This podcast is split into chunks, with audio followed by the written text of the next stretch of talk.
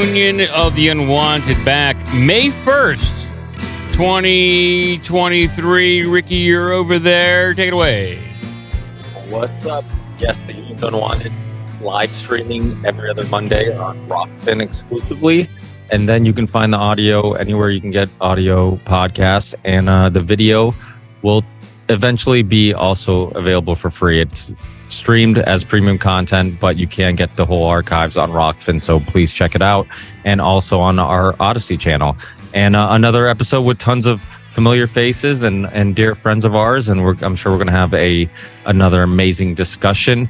Um, something we thought about maybe starting off just to kind of get the show going is uh, CBDCs, which uh, if you don't know what that is, right? Did I say that right? I always mess that up. Uh, Yeah. Central bank digital currencies, and and maybe uh, you know brainstorm if you got. Has anybody done a deep dive? Not to take uh, Monica's slogan, but uh, anybody done a deep dive on this topic or, or have I skimmed any- the surface. Mike? May, well, skim- wanna open up Well, skim the surface. I mean, uh, here in the U.S., I know we have some uh, Canadian folks with us. Uh, we we just lost uh, another one. We lost a, a, a bank, uh, another San Francisco bank, uh, and it was uh, this this. Uh, I think it was the Republic Bank or uh, Republic One. Um, it was absorbed into Chase. This is like the second major San Francisco bank in like three months to kind of fall down and be absorbed. But this also presents an opportunity for the uh, central banking elite to introduce uh, a digital dollar as things become more and more chaotic in the financial markets and as inflation kind of spirals out of control. Uh, it seems like there's a, a prime opportunity for a central bank digital currency that you don't own. You can't store on your USB drive like you can with Bitcoin or other cryptocurrencies. It will only be available through a bank and it'll live on your phone in the ether somewhere, the digital ether, and that's the only way you're going to be able to access it. You will not own it. You will basically just use it. Yeah. How does Fed now work into this? Well, I believe FedNow uh, it allows the Federal Reserve to issue direct payments to participants, and that participant could be an individual, like a person like me, or it could be a bank. Now, uh, how does the the digital currency factor into that? Well, I mean, how does currently digital dollars factor into it? I, I think that the FedNow is like step one. The digital currency version of it, it would be like step two.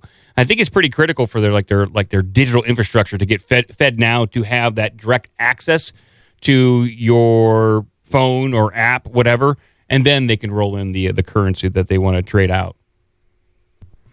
It, it, it's also an intermediary too, where when you go to buy something on Amazon and you use your new digital Fed coin, uh, you would it will go through FedNow and then to Amazon that way.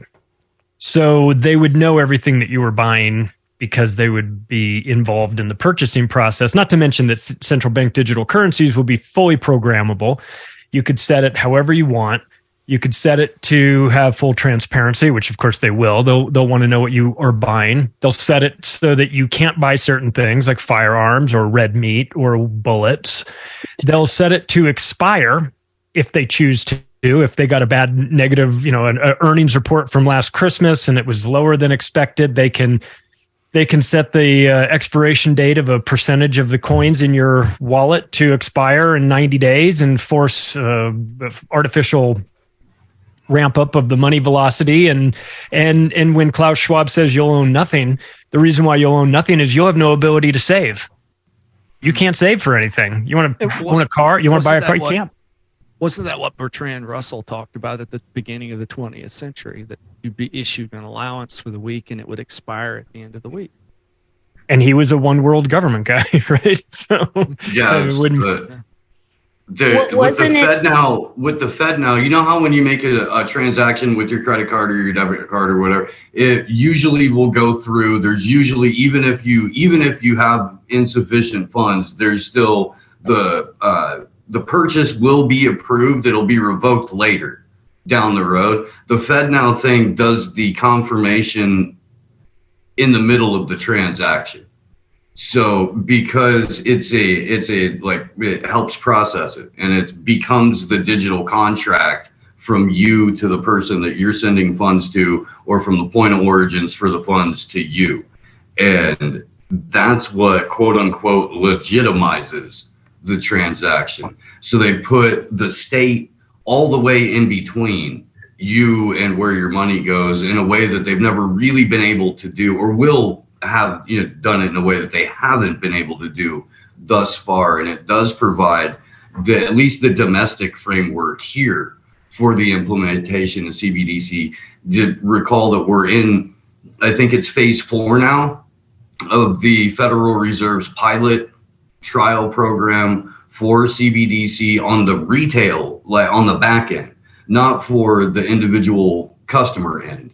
But and, until there's an infrastructure to do the transactions on the back end of it the, with central bank digital currency they're not going to roll it out. So this pilot program that we've been in for the last like six months out of the new york fed has been more how to set up the framework on the back end so that when we do start to do peer-to-peer transactions we'll be able to have the the state in the middle of those. Won't that be nice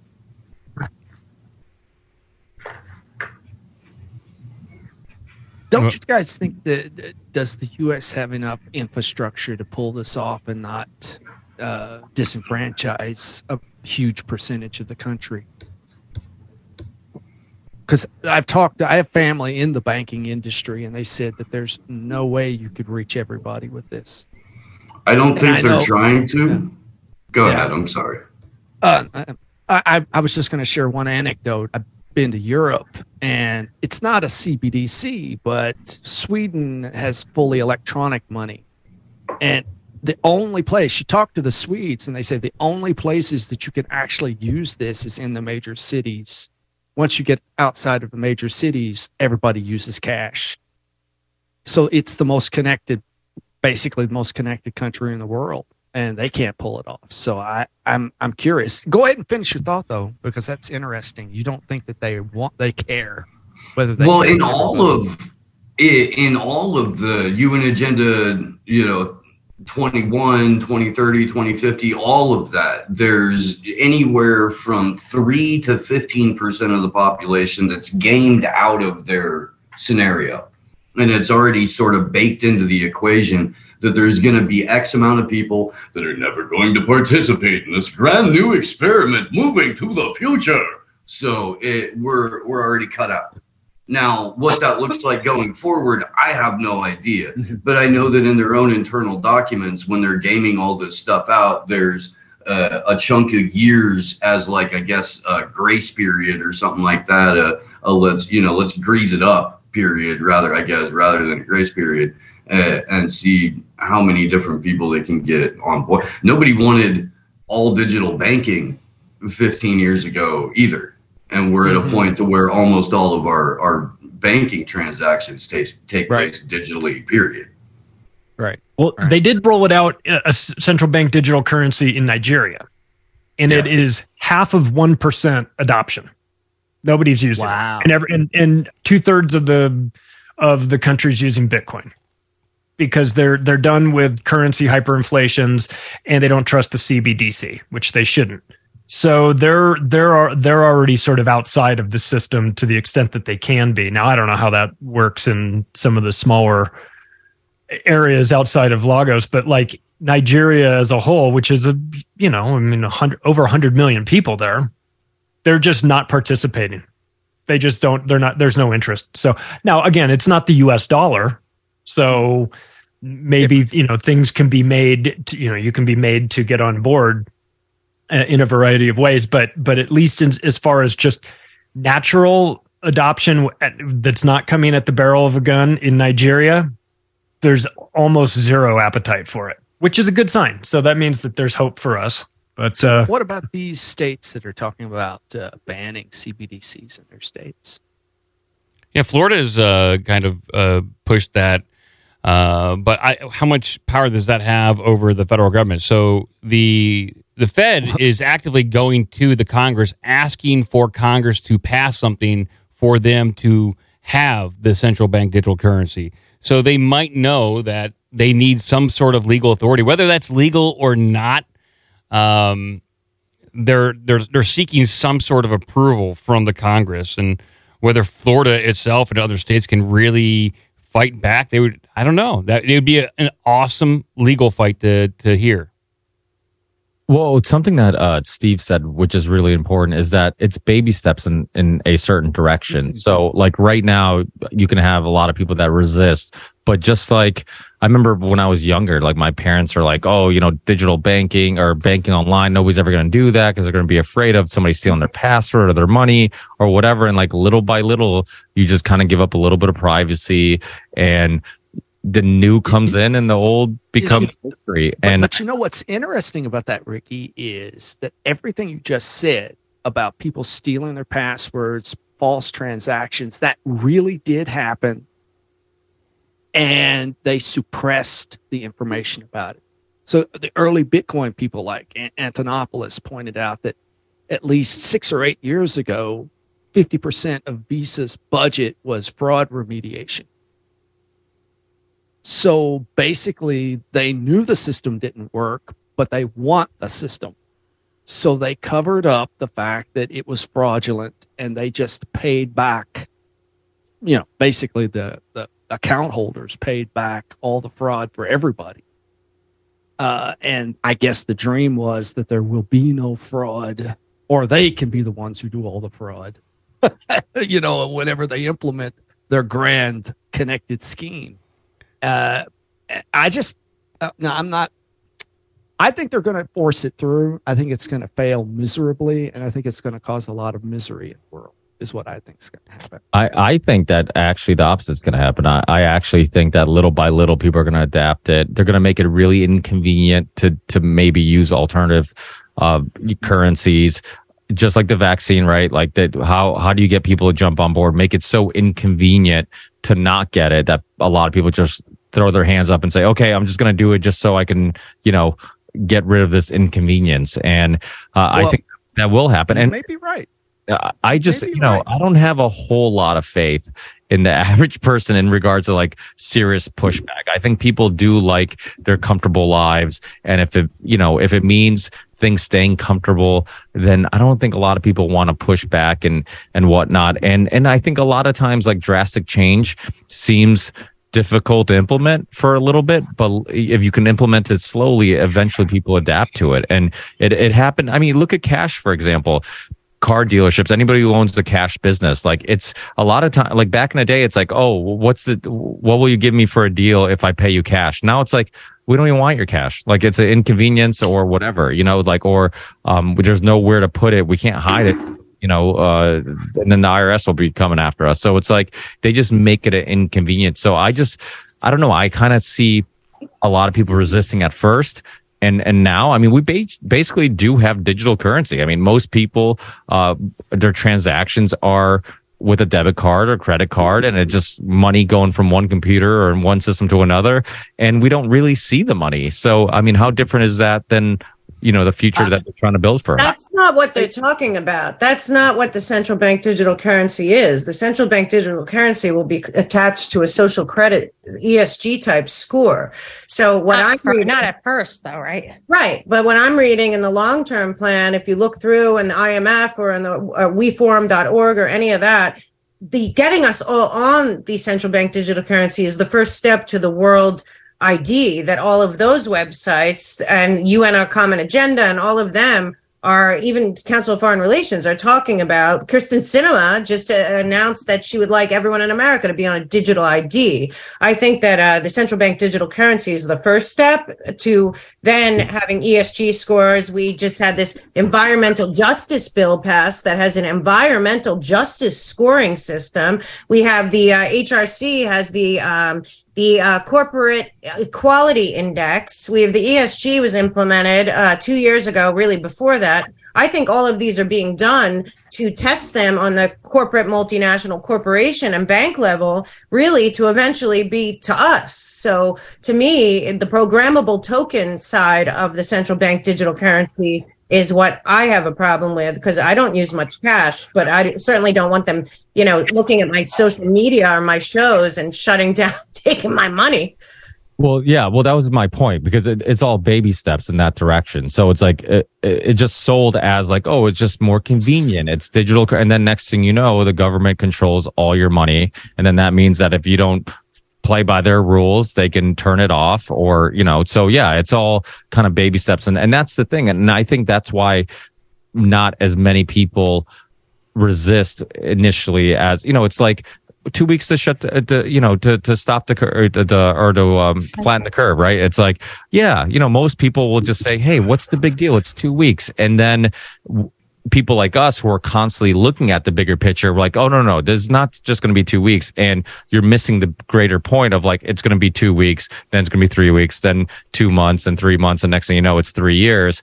And you know i think just the majority of people aren't looking at it from the bigger picture like we are. We're, they're not seeing the end game like we are. And and i think many people struggle to do that So Let me let me throw something out to the panel here real quick, and I think I, I can't remember if Mike was with us when we were talking about this on the morning show or not. But there's that push that the UN did, where they sort of uh, they came out with that document talking specifically about what amounts to vice laws and consent and all kinds of the, all kinds of crimes associated with um, substance abuse and with sex trafficking and all that. And what they effectively said is that we're going to be relooking at what this means. And we're going to, you know, redefine what effectively consent is or the age of consent is for a lot of places all across the board, a lot of other vice related crimes. So a little flag went up for me saying, you know, it's going to be really hard to have an illegal trade in an era of CBDCs it's going to be pretty difficult to have a black market. So, unless you were to, in some way, shape, or form, legalize what has traditionally been aspects mm-hmm. of, of vice and have uh, traditionally been black market items, whether it's drugs or whether it's ass, and everything in between. Uh, if you're going to rewrite the rules for it, as the UN's doing right now, it would be a pretty good way to when you do implement your CBDCs, then not only do you track and control everybody's vice, you can direct people into particular vices in order to control them a little bit easier. I was like wondering how's the CIA going to get some of its money if if everything is to go on digital, therefore everything is tracked. Uh, like uh, a full accounting should be easy to make. Uh, auditing uh, should be made easier, especially the Pentagon. And when you have black budgets and you have weird black op stuff, everything the CIA has done, they don't want. They want to deal in cash. They deal in weird stuff. So why would they want to go on this kind of thing unless there are really probably three digital currencies, one for us, one another one as the intermediate in, the in between between ours and then the the elites version of it uh, so they can make trades between it because they don't want their stuff tracked. I would imagine they, can turn that off. I did a uh, the greatest gift a podcaster ever gave me was when Steve introduced me to Iain Davis, and he got, he just wrote two. Uh, articles on Off Guardian about CBDC, and I did a show with him. you know I interviewed him about that, and he was saying he addressed that actual issue. He said that that you can decide on which way you want the digital currency to be. Do you want it to be like totally trackable or do you not? And my, if I understood him correctly, you could do that simultaneously. So like the CIA could have one that doesn't, um, that turns that transparency, like turns the transparency off. Wait till the CIA discovers Monero. so, well, what do you mean? Wait, it's different. Yeah. So, there are a few other things that I got from him, but I did want to say something about. Um, I have a friend, a really good friend in Sweden, who, since I've known her, has lived in Gothenburg, Uppsala, and Stockholm. And her father's wouldn't even her father wouldn't even use a credit card, and they switched completely to a cashless society like overnight to the point where I sent her a check of money for her birthday, and she could not deposit a check. Like I didn't even understand. So I just sent her a Visa card, like a prepaid Visa card instead. I don't know if she was able to use it or what, but like, and I know you were saying that out in the country or whatever, but like, you know, Sweden isn't that big. That isn't going to be that many people if like Uppsala and Gothenburg uh, and stuff, you know, no. When uh, there's quite a few people outside of uh, the large cities. Okay. All right. Uh, because she's can, just, she was like, she was stumped. She was like, I can't do anything with your money. difficult they absolutely do make it difficult. But I, I was at a, a ship port going to one of the remote islands, and uh, I was like, "Look, I just got, uh, I just got here at three o'clock in the morning. I don't have a debit card." And uh, they're like, they talk to the people in the back of the office. They say, "Okay, uh, you can pay us in cash, but you don't get any change." In what kind of pay- cash? Uh, kroners. Eu- euros? Oh, oh. yeah, in kroners. Yeah. So I'm surprised like, they okay. even, you know, what they can do with that. Yeah, well, they they, they have Yeah. the ability to accept Yeah. cash. It's just that they really didn't want you to. Yeah. Well, this is what I'm thinking is that if you can't, and like to the CIA, the black money thing, if they can't accept cash, if you, if that's, uh, and you can't save it, like you have that idea of like you're, you won't be able to save it, you'll need, they're like decoupling the functions of money, the store of value from the medium of exchange. So this will be, let's say, uh, to the extent it expires or whatever, you have to have a store of value that's separate. And that, of course, could function as a medium of exchange. But that is making me wonder about laws against owning gold, how like people are being moved away from having their own houses, their own real estate. And, and like that is a thing that would be a real store of value that you could have. And it reminds me of something that Iain Davis was saying about how uh, like it's a it's part of this whole scheme is this asset tokenization. So, like, if you have a five hundred thousand dollar piece of property, you can make that like a divisible token, which a you know will be proof of ownership, but also allows for like fractional ownership.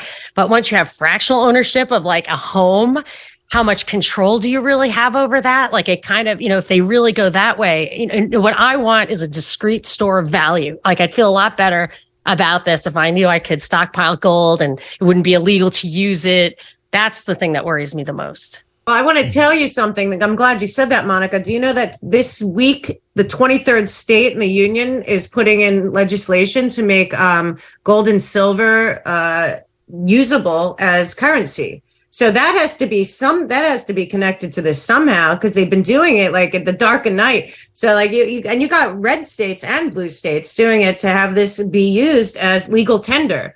Like th- this can't be a coincidence. I have a question. In in the world of the CBDCs and global and digital currencies, realistically, how is gold going to be used? If everything is controlled by the government and you sit on a stockpile of gold, how can that be exchanged? I'm just curious. I was just thinking, like, and I actually think of silver as an easier thing, but like, if if you grow pot and you don't want to go through the system, and it's gonna like deteriorate in value, you have to get rid of it. You know, people are going to use it in real time. Like, if someone gives you gold, you can just just as like a, a like a medium of exchange, like barter. You know, you would just have it. I don't think I'm not saying that. I think you could go to a bank or like maybe buy a house with it but at least if you could store if if there was a way to i'm more concerned about being able to buy gold with the cbdc like once the cbdc happens and they look at every single transaction that that coin ever used then they can say this coin once bought gold and you're you know it's not worth anything or you mm-hmm. can't mm-hmm. exchange it that way. Like i I- or yeah i mean or they can arrest you if you if you have it or if it's not like doesn't have a certain serial number a certain marking you're never going to be able to use it again. It's like reverse tainted. Like that's what i, I worry about. I'm, I'm i'm thinking about us of people like being off the grid of people like just can't live in that society. Yeah, what happens What to the Amish? The Amish are screwed at this point. If they implement this, like Amish are, are, are what, what is their means of exchange? Uh, Currently, they, they take physical dollars and coins. They don't take credit cards. I deal with them every week. And so if they move everything to digital, they're basically saying, screw the Amish. Screw. Oh, And why do you I- think that they've got that major thing with the FDA and that Amish farmer right now? Well, They're trying to cripple their ability to exchange goods. Well, I I think the Amish should uh, levy a lawsuit against this uh, this digital coin action and say this is a violation of their life, liberty, and pursuit of happiness and religious freedoms, and it actually Yeah. might win.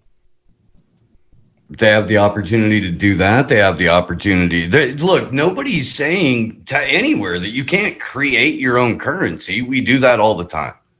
We- We're, we're, there's altcoins all over the place that pop up. Some of them even become like real money.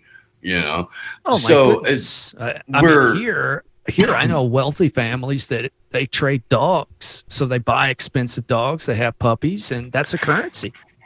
With the, I I knew uh, uh I knew a guy I worked with him and for him for a number of years and he had grown up up in Montreal. His father was uh the Hells Angels. They ran weed all that kind of stuff. And when he was coming up he would take cannabis from Montreal down into the uh, upper US and they would convert it into watches in downtown New York so him and his buddies would roll across the border with about seven or eight high end watches.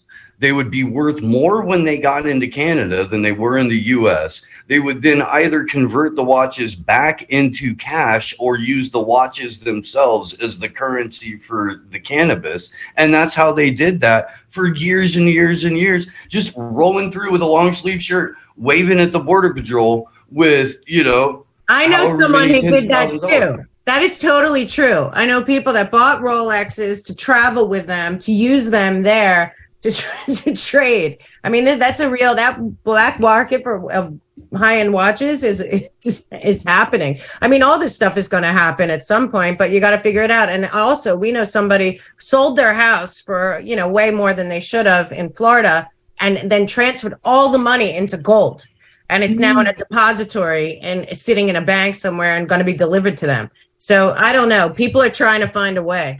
I think art and wine, I was thinking about this, would be like the eternal store of value because the elites really like that in their inherent, in the inherent value that it imparts. And I got this from, I don't know what it was. I was in New York City recently and I haven't been there in so long. I'm like from there, I used to live there, but it's, I could never afford to live there now and they love the arts still. Like they'll have like you know culture lives there. Culture lives in this elite circle of like liberals and stuff but they'll have opera and symphony. They still like the true like pinnacle of human achievement. And i don't think they're letting that go. So i feel like I'll if you, tell you something, handmade instruments in 80 years are going to be worth so much more money, especially if they're like made out of true original tone woods and things like that. That's going to be a store of value, and it already is. You'll find a pre-war Martin guitar, and it's you know an ungodly amount of money.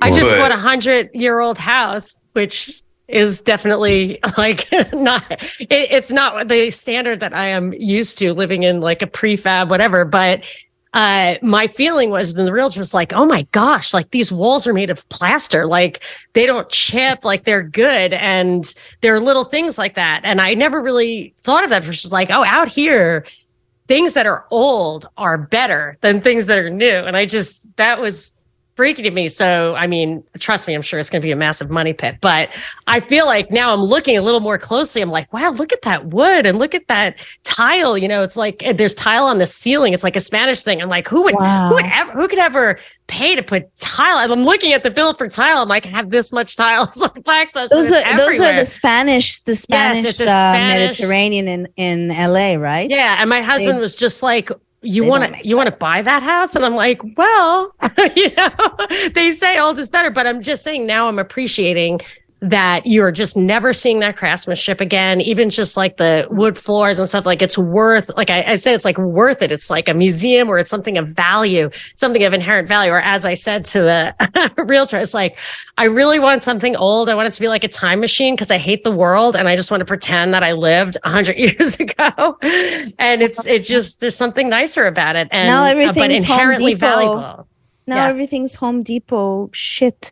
I Um, can't even find the stuff to fix it. I I went to like three lumber yards just to find like the big piece of wood. But I'm just saying, like y- you're right, Steve. Like this, I, this uh, things of old craftsmanship are, you know, truly they're going to be rarer and rarer because it is hard to maintain. It has true value. Well, I'd love to know what I'd love to know what Matt thinks about Canada. Matt Ehret's up there. Nice to see you. Um, Oh, because there's Canada's been a a mess. controversy. I think we're a little farther ahead of you guys down there with the with the uh, you know no cash society. I mean, things are pretty much all debit up here for the most part. And there's a controversy with I think one of our banks was shutting down the actual physical bank, and they're just having like a a machine, so no more tellers in some of these spots. So I think that caused a bit of an uproar. But we also have a massive compliance rate for certain things. So What do you Well, think, uh, Matt? Oh, go ahead, Matt. Yeah. Yeah, sure. I mean, you know, Canada has always been a bit of a basket case from the get go. And the, the difference between the United States and Canada is that the idea of too big to fail, like systemically important, too big to fail banks that have been categorized in recent years in the United States, um, are kind of a newer phenomenon that emerged out of the age of mergers and acquisitions of the deregulated 1970s and especially the 1980s and especially got even worse you know every single step of the way especially with Glass-Steagall being taken down you had universal banking. But in the us you still have something like 1800 local banks that still exist you have a culture of of of local banking and state banking and in canada ever since we were founded so called as a as a as a british monarchy of the of the north we always had like too big to fail banks, like a big five, six bank uh, behemoth coterie that had a revolving door into government, back into the banking system from the get go. So we never had local banks. We have some credit unions. You know, there, there's little things that have emerged in the 20th century, but it's it's really anomalous. Um, so the control, the centralized control, has always been there for us, and it's always been tied to sociopathic technocrats in London who have been utilizing things like the Privy Council. You know, we have this whole weird. As an American, a re- living in a republic, it's hard for you guys to imagine the way that the system is wired in Canada around a Privy Council office with governor generals as the head of state and and lieutenant governors that are part that are all members of the the the Order of the Knights of Saint John of Jerusalem, all embedded and enmeshed. You know, generation to generation, maintaining a system of Malthusian controls to keep the population as compliant as possible.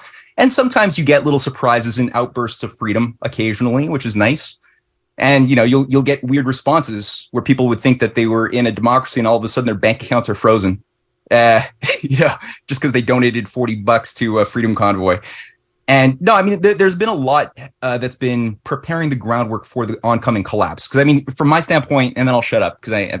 But the, the the thing that's sort of hovering overhead is the fact that the whole system is wired to collapse, and those who have actually set the time bomb have been preparing the groundwork for that collapse. Not that they understand exactly what the real the real world implication is going to be. They're really good at planning, right, for decades. But when it comes to action, it, it, gets things tend to blow up even in their faces. But there are there is legislation online to bring in uh, central bank digital currencies that have been around since 2021, at least that I've seen en- enmeshed in the banking codes of Canada, the banking acts. It's part of the the bail-in regimes that they've all already set up the moment Trudeau got into power as, pre- as prime minister.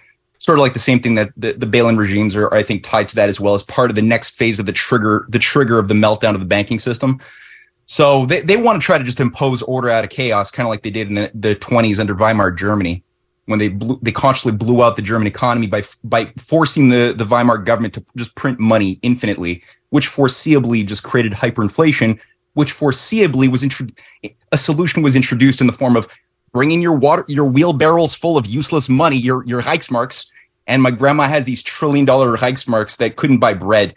And you could br- bring them in and trade that wheelbarrow for like this new Rentenmark that Hjalmar Schacht from the bank, you know, trained by Montague Norman of the Bank in, of England was was happy to give you. But the new Rentenmarks now operated with a new set of rules that you had to abide by. And normally people of Germany would not have gone along with that, except that they were so, you know, shock therapied that they were so desperate to put some food on the table that they went along with anything. So that's part of my trepidation. I, I mean, there's, there's, I've, we've never experienced a systemic breakdown of this magnitude that I, I, I find it difficult to even imagine what the, uh, the steps are going to be exactly. You can sort of see the elements, but not exactly what, what the effect is going to be. So, so that's what I want to yeah, I've been ask. afraid of that too. So I want to Oh. ask what what the panel thinks are the next steps, given that several um, banks have failed. I also just want to preface that there was, because I'm a nerd that way, listen to the hearing on accountability and transparency at the IRS with the Commissioner Werfel. It was like a four hour where they were contemplating what they're going to do with all these armed IRS agents, amongst other things. And and before you answer, also what Charlie said, I think it, I'm pretty sure it was in in Australia somewhere where already you're not allowed to keep your savings. Do you know, Charlie? No, I'm not. I'm not sure about that in particular. so my que- um, question is, what do you guys think are? How is this going to play out now? Well, I was going to interject something here too. Like, uh, I'm definitely curious about your guys' thoughts on that. Uh, but there's, I was at a um, an event a few, couple weekends ago with uh, Catherine Austin Fitts was the main speaker, and we all know her work around you know cash only and doing a lot of work, particularly here in Tennessee. And one of the things that she had mentioned that I hadn't even heard of was, uh, I guess they're really working behind the scenes to introduce a s- state sovereign bank here in Tennessee. That uh, is that was a new concept to me. I put a link in the chat earlier, but basically, if anybody just goes and searches Sovereign Bank Tennessee Solari, Solari Report, Solari.com, that's her website, um, kind of breaks it down. They have like an executive proposal. Um, I don't know how far they've made it in, or an executive summary. I don't know how far they've made it as far as any sort of legislature goes, but really the whole bill talks about the idea, and I guess it's based on the uh, Bank of North Dakota, which is an old bank that acts as like a central bank for the state itself.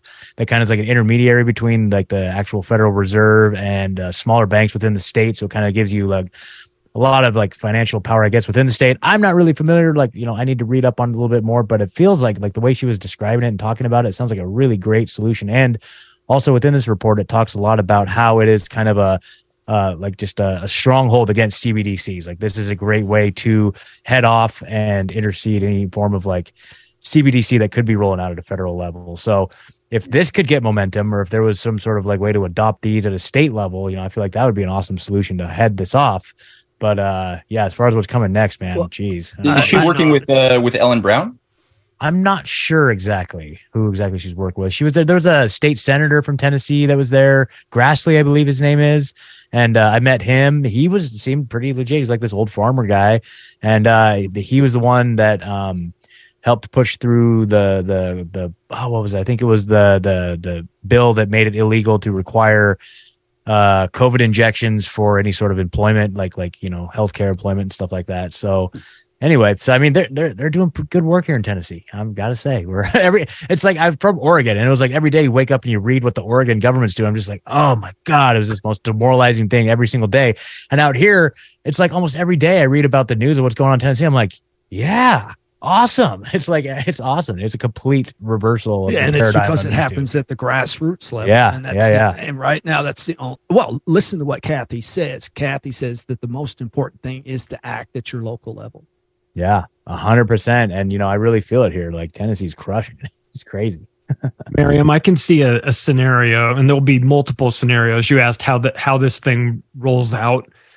I could see them a continuation of these small to medium sized bank failures in order to create instability in the small and medium sized bank industry, lack of confidence in them, mm-hmm. so that depositors move to the bigger banks where they feel safer. And I know Catherine Austin uh, Fitts has mentioned this too, sort of almost like a stampede, but get people into those hmm. bigger banks. Once they're in the bigger banks, there will be easier to control, more centralized, obviously. But those banks are going to go along with the the plan. They're all interconnected, so of course they're they'll do whatever the Fed tells them to do. They're owned they're all owned by the same people. You know what I mean? So they're all on the same team. If you, but the small and regional banks, man, those those create problems. But if you can if you can give the impression to the general public that those are unsafe places to keep your money, I mean, fuck, mm-hmm. Deutsche Bank is an unsafe, place to keep your money. But but TSFB.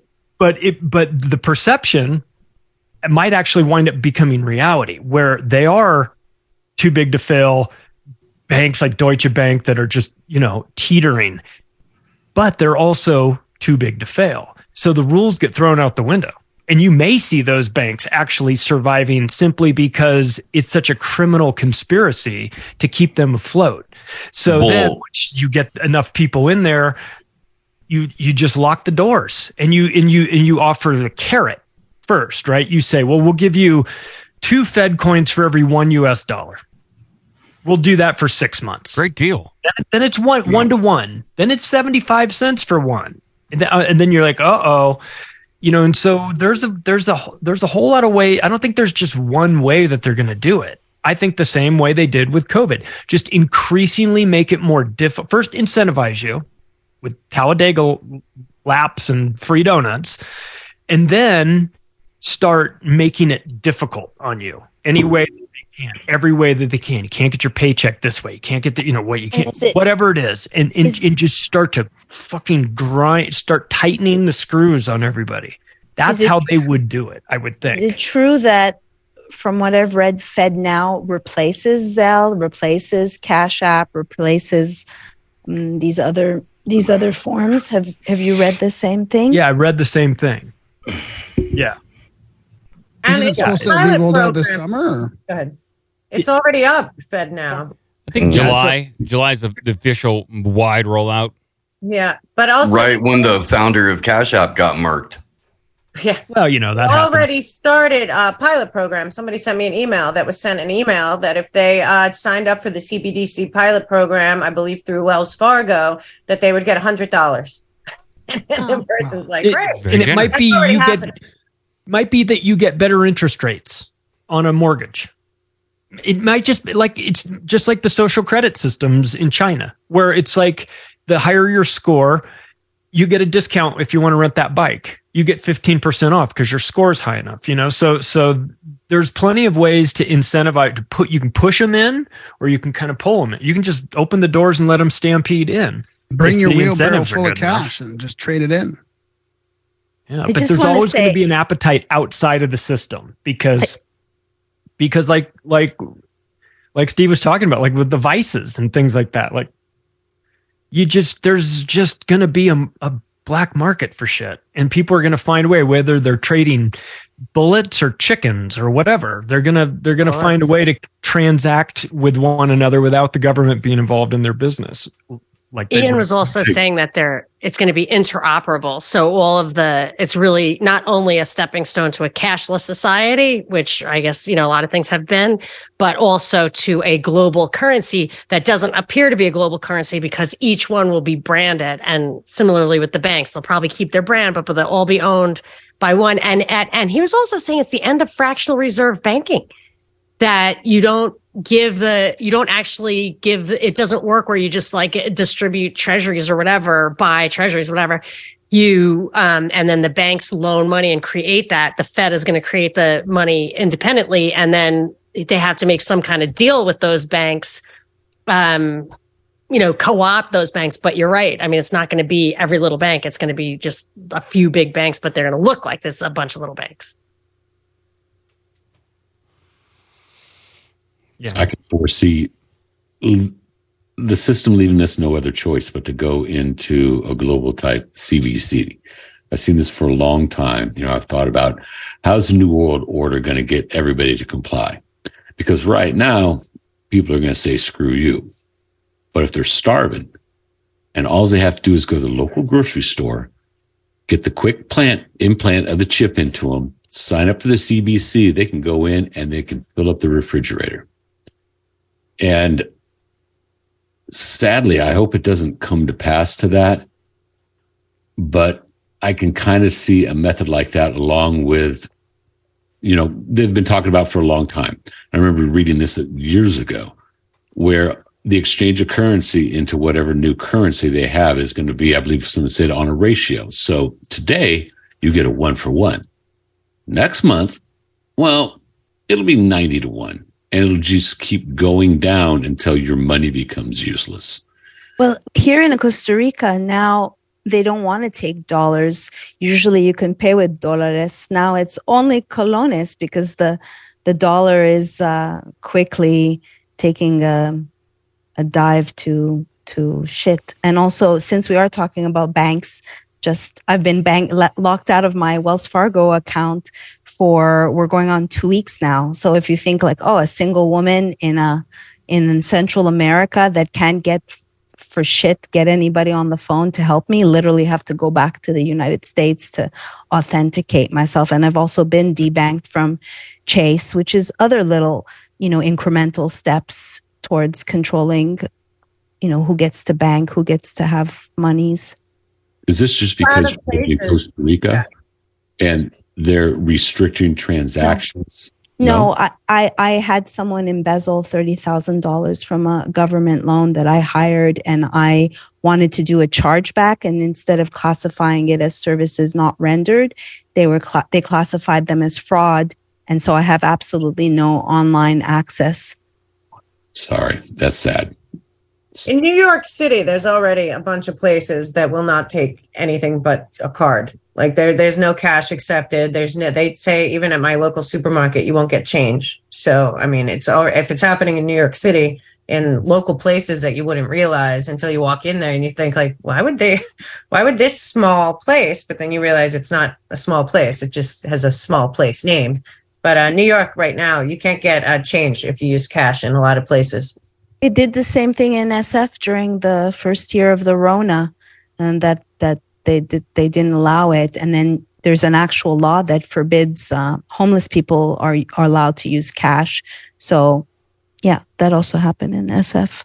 One thing I was thinking that, and to Matt's point about like how there were barrels full of money in Germany, and I'm thinking like every time there's a new dollar or new currency rolled out, it's because the other currency collapsed, usually because of out of control debt. And I've been thinking for the longest time, like $30 trillion of national debt is like not, you cannot, that's not going to be resolved inside this paradigm. So it, it, there's a chance that that will be if you know if the if a perceived or actual banking collapse domino effect doesn't create the crisis maybe one of these years when they have like the debt crisis uh, maybe they'll have a you know maybe the national debt will just you know, if, if interest, uh, they're really by raising interest rates when you have $30 trillion, like I don't know what, how, what the average duration is of that debt right now. But I mean, any of these things could just snap into a crisis situation. And then you get new dollar or, you know, whatever digi dollar. And it, and right. They, they even said on the IMF, like in the beginning, it's one to one. And then it just, it has a negative interest rate. Cash is just negative or a positive exchange rate or whatever, progressive exchange rate. So I was just reading through here, like Mastercard and uh, FedNow are they're they're tied at the hip, and it says uh, Mastercard is in a good position to roll out FedNow, and uh, so it should be an easy switchover for people. Uh, they won't notice. But then Mastercard also noted that uh, they're implementing along with it generative AI and that MasterCard could no longer ignore the impact of AI, and they're focusing on generative AI for some reason. Uh, it was in the same article. And generative AI, for anybody doesn't know, this is AI that creates text, images, audio clips, and and video. So for some reason, uh, Mastercard's getting involved with that too. I think MasterCard's a big World Economic Forum partner. And in this, Iain Davis, some of these articles that he wrote, he did mention that because banks, and I'm like counting that as a bank basically, or how it would work is that because they're going to be shut out of the fractional reserve thing, they're going to be basically public private partners with the CBDC because they are the kind of like the face of it. And they're just going to kind of integrate with it basically. So so what Master- oh, what it says right here, Ma- Mastercard already uses AI in incorporating generative generative AI, uh, noting it does so already to create data sets used to compare and find threats in cybersecurity. So there you go. They're looking. They for- also have a credit card that measures your carbon output. They're the first. They're in a pilot program with the World Economic Forum doing that. So Mastercard is deeply involved in this bullshit. Not uh, not necessarily related to Mastercard, but in kind of a way related to the generative AI. Uh, Vice just announced that they're filing for bankruptcy. Mm. Oh, what a shame! They're going to be rolling up. Sad. Uh, this is after BuzzFeed, of course, did the same thing, laid off a whole bunch of their staff. A number of other middling, uh, you know, news outlets that are going the same route. We talked on the show a month or two ago about how, uh, with Ryan, about how by 2025 they were saying uh, 80 to 90%, approaching 90% of all online content is going to be AI generated in terms of articles you read, in terms of the news reports that they put out. It's all going to be, uh, you know, what do you call it? Um, even less, even less real than it currently is for the vast majority of these reports. It's They're been written by NPCs for a while. Yeah, that's what I that's what I was going to say, Charlie. I think that we've already reached eighty percent of uh, artificially generated content on the internet. Uh, yeah. Well, that's a fair. I mean, what happened? How how organic or genuine is the content in the first place? If all the vast majority of these outlets are doing is taking an AP or a Reuters news blurb. And then generating 500 to 750 words on that and then moving to the next oh i need a pull quote from you know generic general a through b or a through z or whatever. I need a pull quote from you know ceo a through d okay? And it's always just you know a a, a loop of bullshit that in and of itself is inauthentic to begin with Yeah, that's exactly how it works. Having worked at MSNBC, having access to the wires, and then you really have to go above and beyond, which I always did to get an original quote, but you have your parameters. And if you learn, let's say, like with George Floyd, April Moss was Project Veritas whistleblower, like day two or three, we're going to stand behind BLM and her saying, but we haven't even done an investigation. So they're doled out. And now you're going to have arguably this AI. I've already spotted AI articles where they repeat over and over. And then I was actually looking, maybe I can get a job humanizing the AI because I can take shit copy and make it sound really good. Maybe that's the future for me. But people like me who are truly independent, it's um I I mean there's no there's really no future because nobody wants to hire me even though I'm a fucking excellent journalist. So Um, I'm asking for a friend, but with digital currency, how would you pay for a lap dance? Right? I think you'll be able to. I think it'll be just like you can zap people. Because today I wanted to tip somebody and I didn't have cash. And I was like, oh, as soon as there's going to be no cash. And I, I think what they said you would do is just, you know, like airdrop it into into her. Mm-hmm. Well, the- these are lap dances in the metaverse, right? oh yeah, that's right. Lap dances, Yeah. of course. How you get a lap dance from a stripper that has no legs? I've seen the metaverse. I've seen this. I'm not buying it. Yeah, they took all the legs off the people in the metaverse, didn't they? Because everyone was getting like touchy. Really? What? Y- Yeah, I they, think they created personal space. They created like- like, a, a little um like a field of like you can get there were there was sexual harassment in AI, AI Yeah. starting already. I love it. It's just perfect. It's Not- perfect. It's the perfect encapsulation of this world that there's sexual harassment in the metaverse immediately. And next it'll be rape fucking and prison. broken. It'll be rape and prison sentences in the metaverse. Not not to change gears, but uh, I, I'd love to get some of your guys' opinion on uh, Robert Kennedy Jr. running for president, and you know, just I basically just in general, what you guys think about it. I mean, I know many of us have. I mean, I've been in contact with him throughout the years, and and you know, obviously he's been on many shows uh, in the alternative media community because he's been so outspoken in regards to uh, vaccines and big pharma and he's been censored and you know it's kind of uh, wild to think that he was one of those names that were you know on the blacklist of, of people to censor and now he's being kind of interviewed everywhere even though they are still censoring him uh, a bit but what's everybody's opinion i mean is there any good that could come out of this or are some of you guys skeptical or you know what's uh, Well, of course, we're skeptical. well, yeah, of course Uh, right? I mean, uh, I, I could say two things. One is it's time for another Kennedy monument. Okay. uh, and then, then the other thing is, well, I mean, Kennedy does represent a certain faction of the establishment too. So I, I just have no confidence we might get something that we like, but I think it's going to still head down the road it's headed down.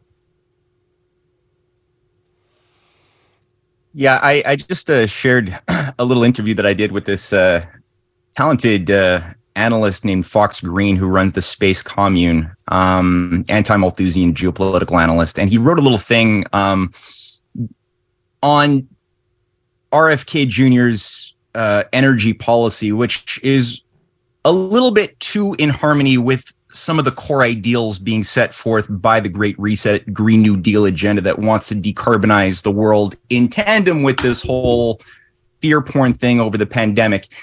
which I find is a compelling, worthwhile thing to hold in mind because you know that like I think that personally, Bobby Kennedy Jr. is an authentic human being who I I think that's better than a lot of the the technocratic zombies who are just wired to do one thing, which is like act according to their programming. Like you know the you could you could sort of smell them, right? The Obama, the Justin Trudeau type, Chrystia Freeland type, um, unidirectional like like zombies.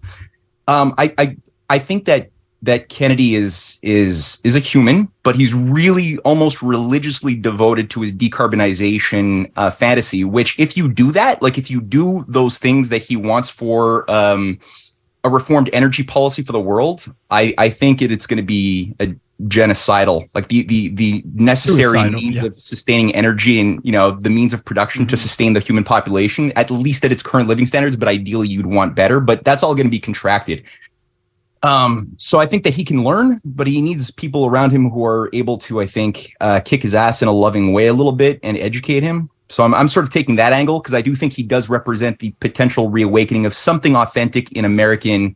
You know, th- th- there's something about JFK, uh, RFK that represented something worthy that has been forgotten, which could feasibly be revived. Um, just like I see in Trump's base something that is viable and moral um, in in America that that has to be organized in a more coherent way because they're very confused people. But if there's anything that's going to survive in the U or cause the U.S. to survive the current fascist, you know, depopulation agenda, in my analysis, it's from those Kennedy revival um you know th- th- that which RFK Jr. is tapping into, and that which which Trump is kind of tapping into from the the Lincoln spirit of the Republican Party long past. But other than that, I don't see anything viable in the U.S. Let me let me ask a question uh, in terms of RFK's vaccine position, and, and I would I would like to present a very generous interpretation of a conversation that he had with Piers Morgan recently, where the issue came up, and he does the thing that he has done from day one, which is hey hey hey whoa let's just stop. I am not anti-vax. I am, you know, XYZ. There needs to be testing. There needs to be a better regulatory system. There needs to be this apparatus that comes into play. Does that whole spiel, tells the joke, you know, I want mercury out of fish, but nobody calls me anti-fish. Uh, the, which is a fantastic joke, and he should keep it. I Like that's that's a great point. It is. I don't want mercury in fish. I want mercury out of fish. I'm not anti-fish. Just want you to stop putting the crap in. You know. Um, but that's his his stance, and it has very long been. Now, here's the thing: we know that you can't put vaccine commercials on TV because by law you've got to list the side effects. Uh, and even though they do it at a million miles an hour at the end of the commercial for whatever antidepressant, weight loss, heart medical, whatever it is, they they still have to do it. That's why you're never going to see a COVID shot advertised on the air because they can't come out and say it. In the same way, if RFK Jr. is sitting there saying, Look, I just want him to be able to pass the same tests that you would for any other medication, is that a generous interpretation for I know if they tried, they would never be able to present a product like this on the market because it would never see the light of day? Or is it him really wanting to bring in more bureaucracy, testing, regulation, this, that, and the other? And I'm asking genuinely because I don't, I don't know. I, I think that he he knows that they they don't want actual testing of vaccines. I mean, Del Bigtree's been pushing the same uh, thing. It's like it's not you know to say that you're anti-vax is to say that you cannot create a safe vaccine, and I, I think our, I don't know about that. That's that might be going a little too far for that definition. Well, we, no, what I'm saying is that like that's not what they they want to be considered. Like they're not saying basically like my interpretation to RFK Jr. and when he when he says these things, he's saying like I'm not anti-vax. In other words, like I'm not saying that you can't have a a vaccine that's not harmful, but in in regards to the ones that are available, the testing sucks or their lack of testing. They've suppressed information, they suppress studies. You know, obviously with the CDC whistleblower and, and Dr. Brian Hooker and and that whole story. I mean, there's it's just I, I think he's kind of like just he he tiptoes the line a little bit because he's just saying like maybe potentially you could make a safe and somewhat effective vaccine, but the ones we have aren't that. And I think that's what he's trying to say. And I agree with him. I mean, he he jumped into this whole vaccine debate kicking and screaming. He didn't want anything to do with it. He's been you He's know, injured. He's vaccine injured. That's why his voice is that way. It's because of a vaccine.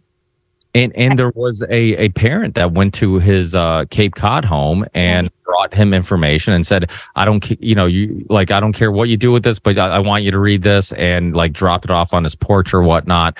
And a lot of these people have similar stories. Like they, you know, it, it's uh, same thing with uh, um uh, Wakefield, right? Dr. Wakefield. He wasn't one that like went into this topic and said, Hey, I want to be the spokesperson for, for these anti-vaxxers. It's like, okay, people were coming up to him and then he saw some correlation and next thing you know, he became the face of the, the movement. But I think with RFK, like in regards to that, like he's, you might not agree with him on some things, especially with the energy, uh, you know, perspective. He's been very anti big chemical, just like he's been very anti big pharma. And he, he's been a part of a lot of lawsuits. He's been uh, a part of uh, a lot of that stuff. So maybe his perspective on how to fix some of this is a little bit, you know, too pro government, you know, cause I mean, he still wants to run as a Democrat. And I, I love what Kim Iverson did. She pushed back a little bit, told him like during the interview, like I have zero faith in the Democratic Party. I don't know why you do.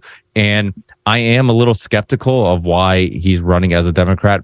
Obviously, his family has represented that party for a long time. Maybe he doesn't, he, he thinks he can create a democratic party that people can believe in or or whatnot um but uh, you know at the end of the day he I, I give him a lot of credit for the things that he's done even though i disagree with him on many things. I i think like you can't take away the fact that he's been bashed you know by every media. He's been censored just as much as any of us.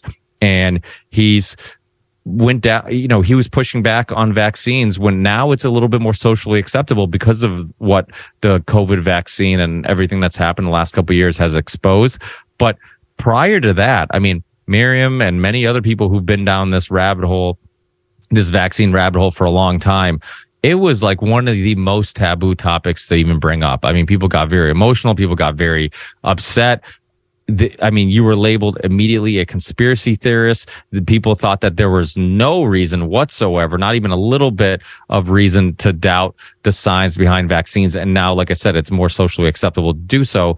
But he was doing it when it was very hard to do so. And and as a public figure who who obviously has that Kennedy name, I mean, he knows it was it was kind of political suicide to do so, and he did it anyway. So I give him some credit for that. I mean, who the hell would run that we couldn't poke holes at their either their ideologies or their past or whatever? I mean, if any of us uh, ran, especially Steve, I'm kidding. Um, there'd be plenty of things to to poke holes at. Um, Dude, I'm gonna go way, way further down the rabbit hole than you, Ricky. I'm sorry. go ahead. I go. might join you, Monica. Go ahead. Yeah, I'm gonna yeah, say, I'm I'm already there, but this is fun think- as hell. Steve, I gotta tell you. So you know why? I, I think why Brandy Vaughn named her her organization "Learn the Risk." She didn't like people who were emphasizing medical freedom because she said it's not about freedom of choice. It's about these things are toxic poison and the freedom of choice. And, and I, I mean, everyone I know in the medical freedom movement, I, you know, I have no reason to question them at all. Like I, they're, I mean, this is their moms and I've met a lot of them and they're all for it. But that's why she said learn the risk because she said that that those are the people who are derailing moms and um you know the people's from understanding that's totally toxic.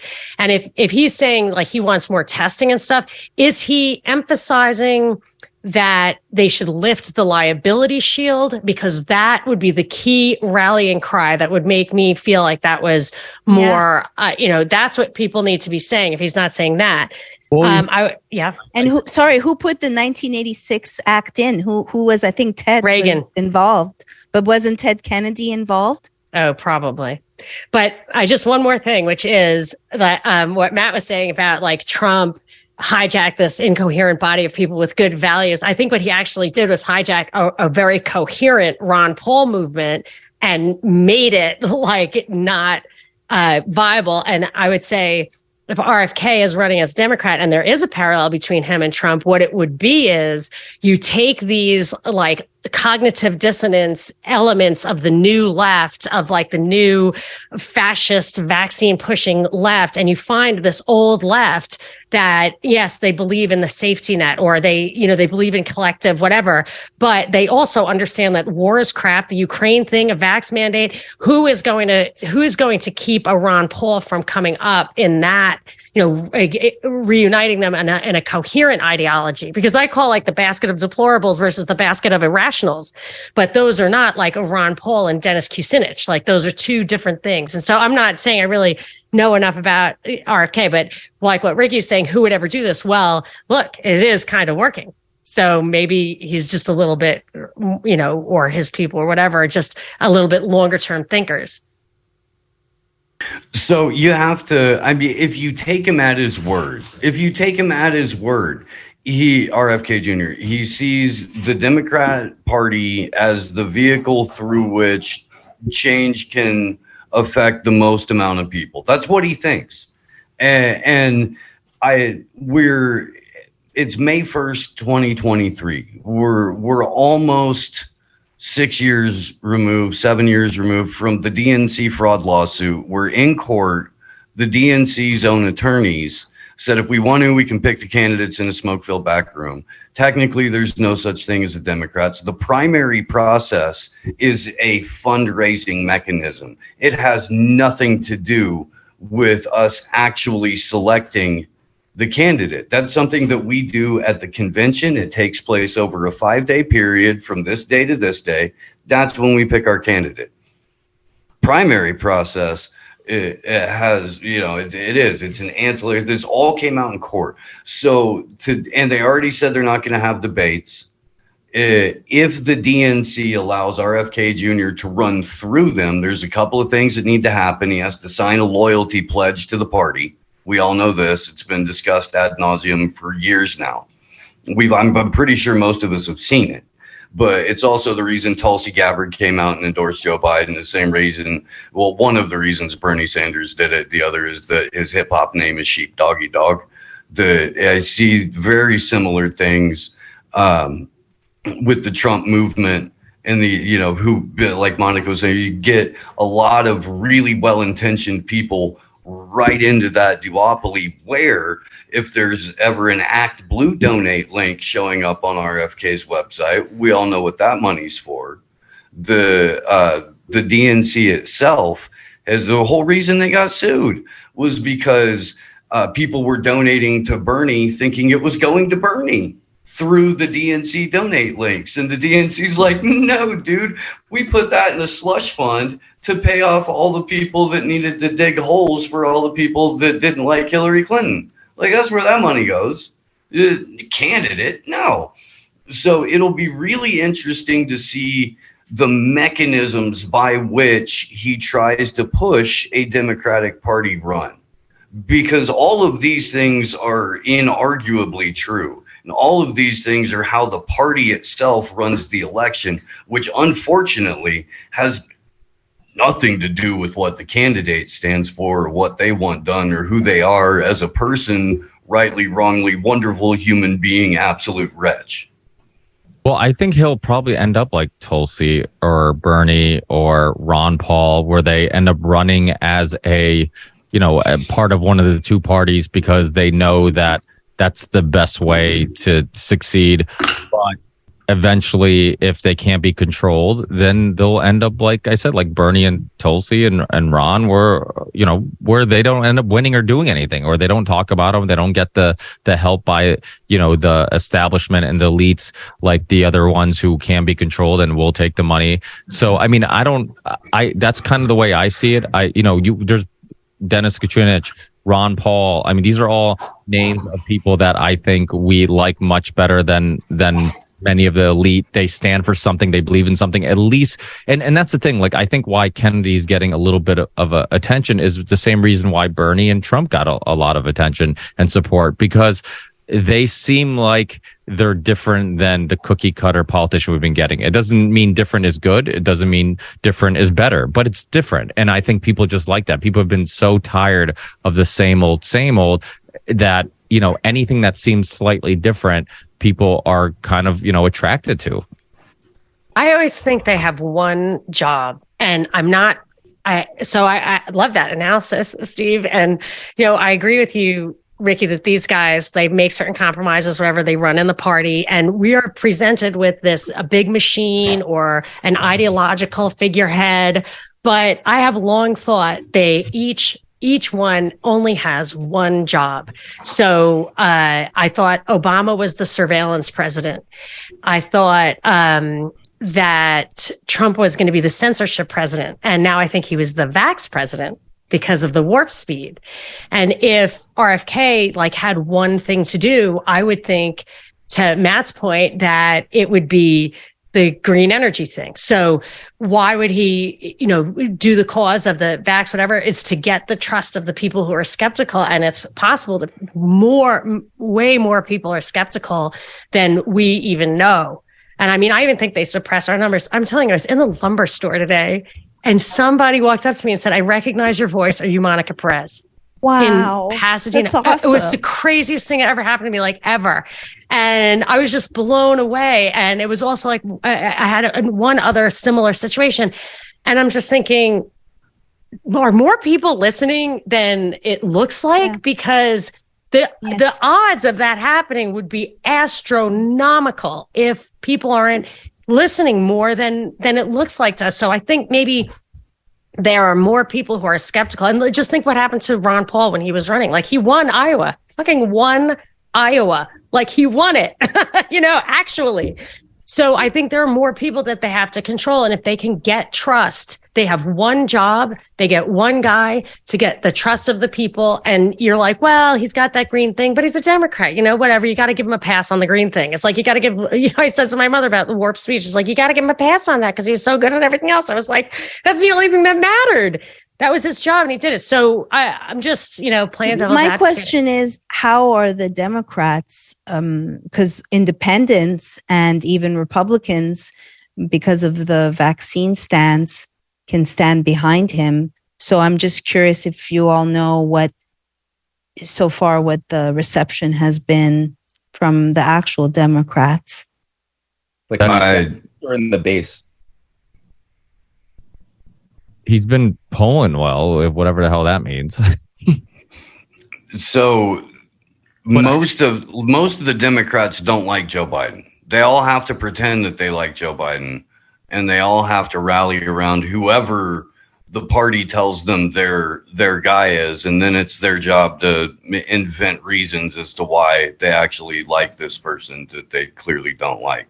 But they so it's going to be I mean, right now I saw Joe Biden was around 60% is what we're talking about here, dead, and uh, RFK Jr. 19%, almost 20%, something like that. At this point, this early out, and the only other person that's even talking about running right now is uh, Oprah's freaking new age dingbat, Marianne Williamson, whatever lady. What about Uh, Michael? Uh, oh, and Afroman. So there's still hope with it, but he's not running as a Democrat.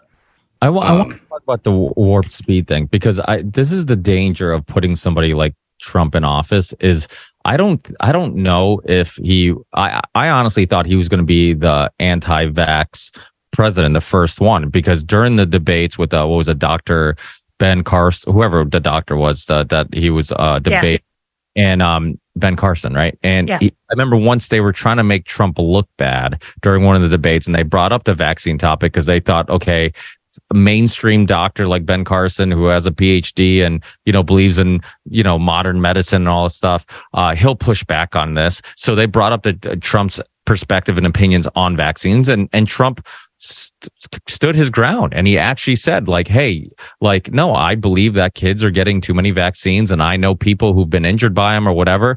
And um and they thought uh the dr ben carson was gonna you know kind of push back on what trump said. And instead he actually said he's like you know what in regards to that i i think he you know there is something there that maybe we could be giving kids too many vaccines at a too young of an age. And I'm like, okay, this is a step in the right direction. And then there was a meeting with Robert Kennedy Jr., Del Bigtree, and I believe Dr. Fauci was there and, and, and Trump got them all together or something like that. And, and they talked about it, about, uh, you know, uh, vaccines specifically. So it's like, it's all steps in the right direction. But the problem with Trump is that nothing is more important to him than popularity. So at, if, you know, if it helped his, his, his, um, you know, his, his base yeah, his base to I know, like that's the word that I got stuck on. Uh, if it's it, it, if it helped his base to to you know to be outspoken on vaccines, then he'll be outspoken.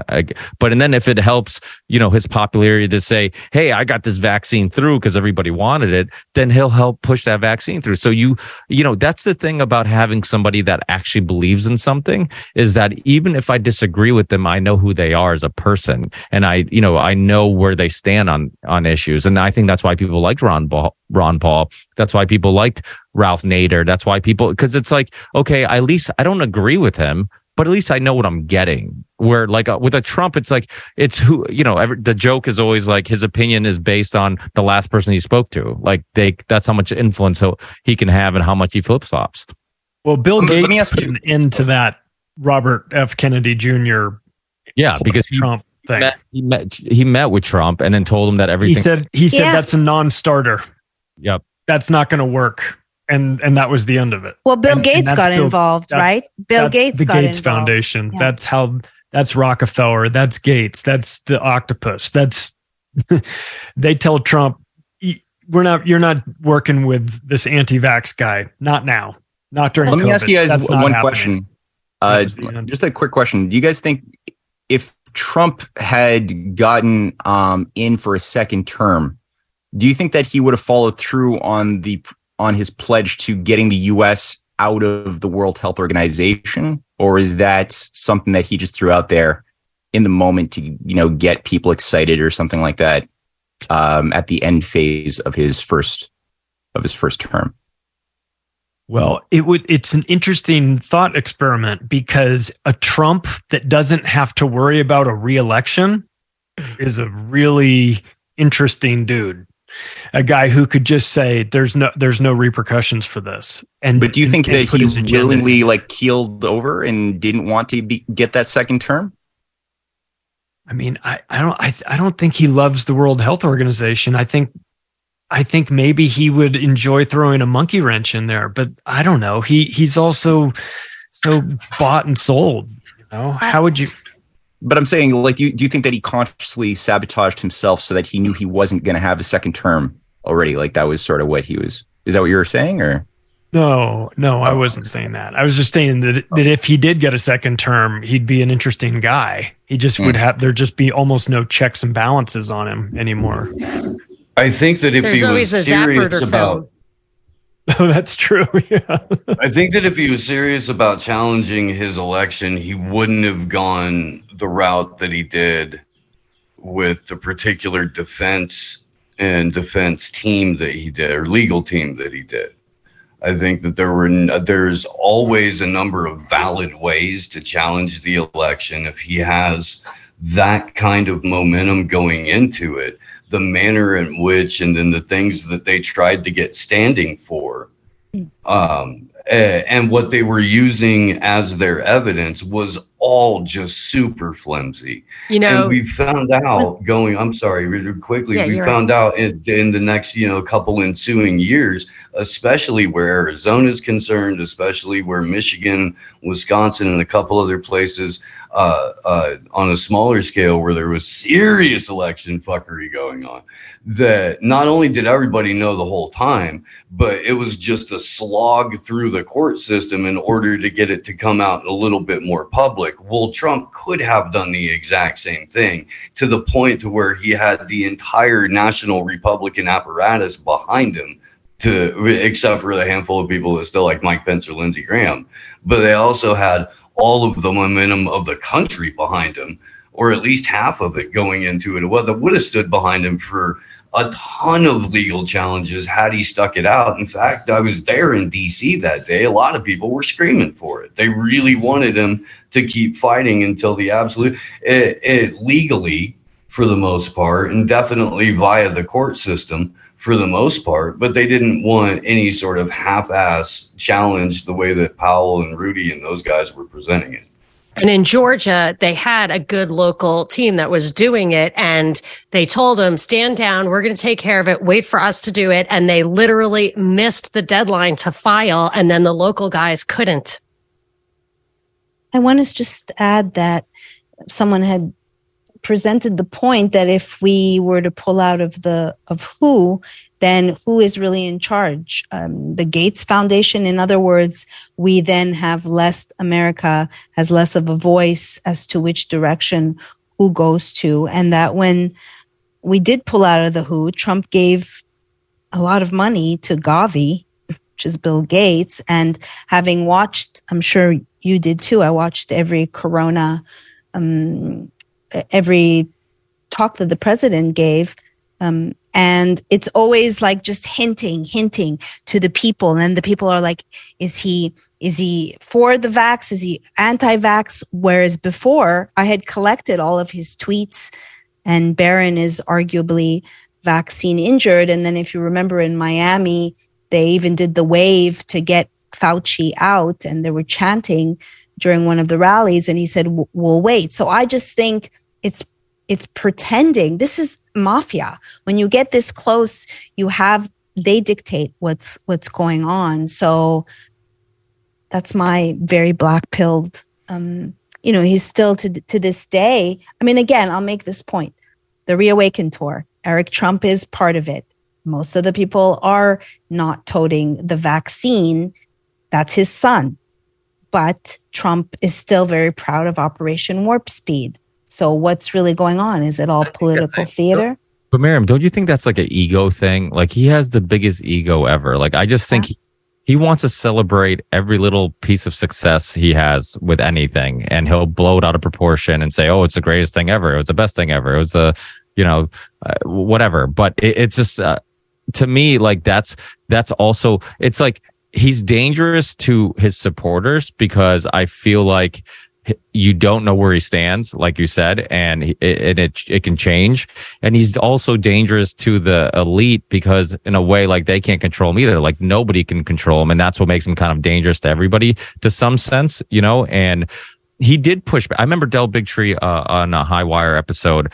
He, uh, he talked about how, you know, like a lot because of and this was soon after like he he was kind of you know bragging about Operation Warp Speed and and and the release of the vaccine and stuff, and they went back and they they they went back in the archives of like a lot of those press conferences and uh, a lot of the things that Trump said about vaccines, and he they basically put in perspective why many people who were anti-vax thought that Trump was also anti-vax. And the, if you go back and you look at some of the things he said, like you said, there's like hint here, hint there. He says this, he says that. He said, you know, so there is re, it wasn't like we were completely just blind to, to see the fact that he was going to brag about Operation Warp Speed. Like he did push back. And even in certain press conferences when everybody was saying, why aren't you masking? Why aren't you locking out? You know, like he was getting a lot of shit because he he seemed to not be taking it as seriously as everybody wanted him to. And to do it publicly and you know and I always think about it too. I'm like okay did the covid lockdowns last longer? And did everything happen worse than it probably could have because they hated Trump so bad that they wanted to just completely ruin the economy and, and just ruin everybody's life and, and blame it on him. Uh, or if somebody else, you know, uh, another establishment person was in power, they'd be taking big pharma's money and things would equally be as bad. So, I mean, maybe there was no way out of it, you know, when you really think about it. But yeah, it's, it's interesting because it, it's, again, this is one of the reasons why, like many people, like it, it's hard to know where he stands on things. And it, it's, yeah. you get frustrated because it's like, okay, is he just telling me what I want to hear?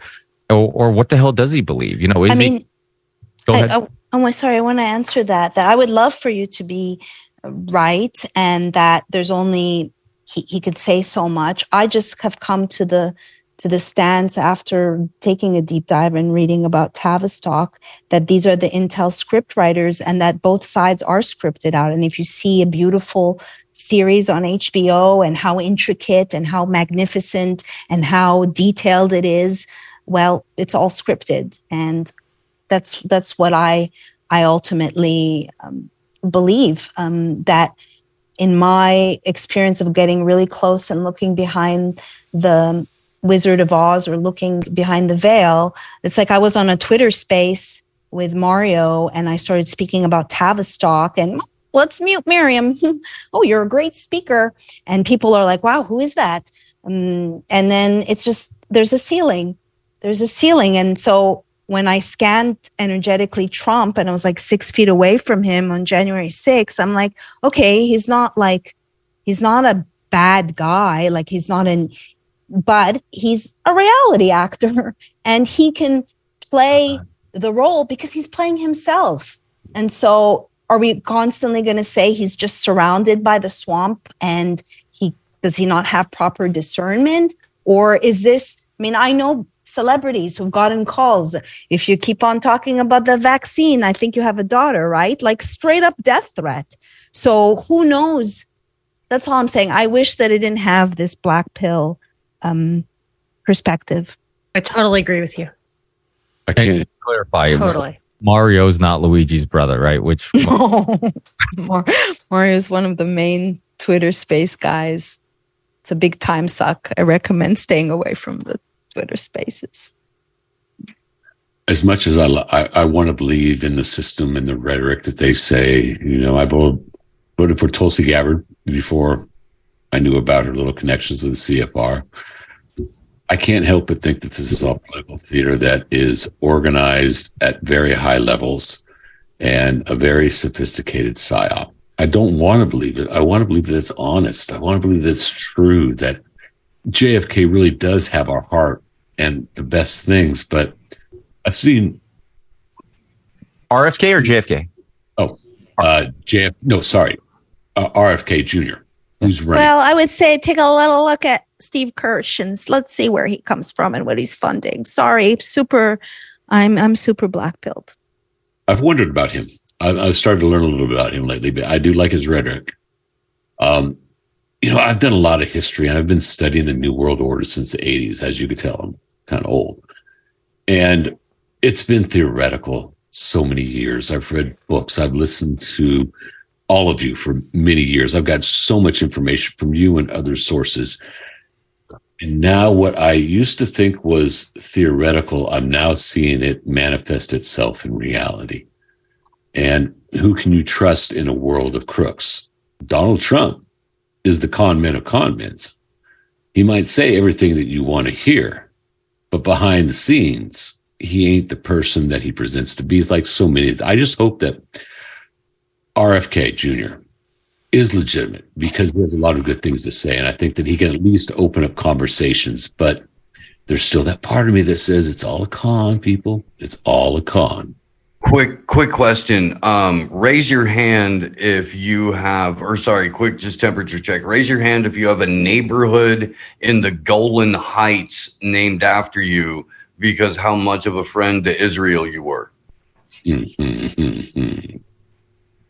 You have two neighborhoods? Two neigh Ricky's got two neighborhoods in the Golan Heights. I do. Wow. Well, well, let's go back to dissent. uh, Let me let me interject, and I'll just shut up because you know I like to talk too much. DeSantis, and I know y'all have heard about this new. I don't know the details about this new law that it could be a potential felony if you criticize Israel. Blah blah blah blah blah. But what really kicked me in the ass, excuse me for the vernacular, is the son of a bitch went to Israel to sign a bill for Florida.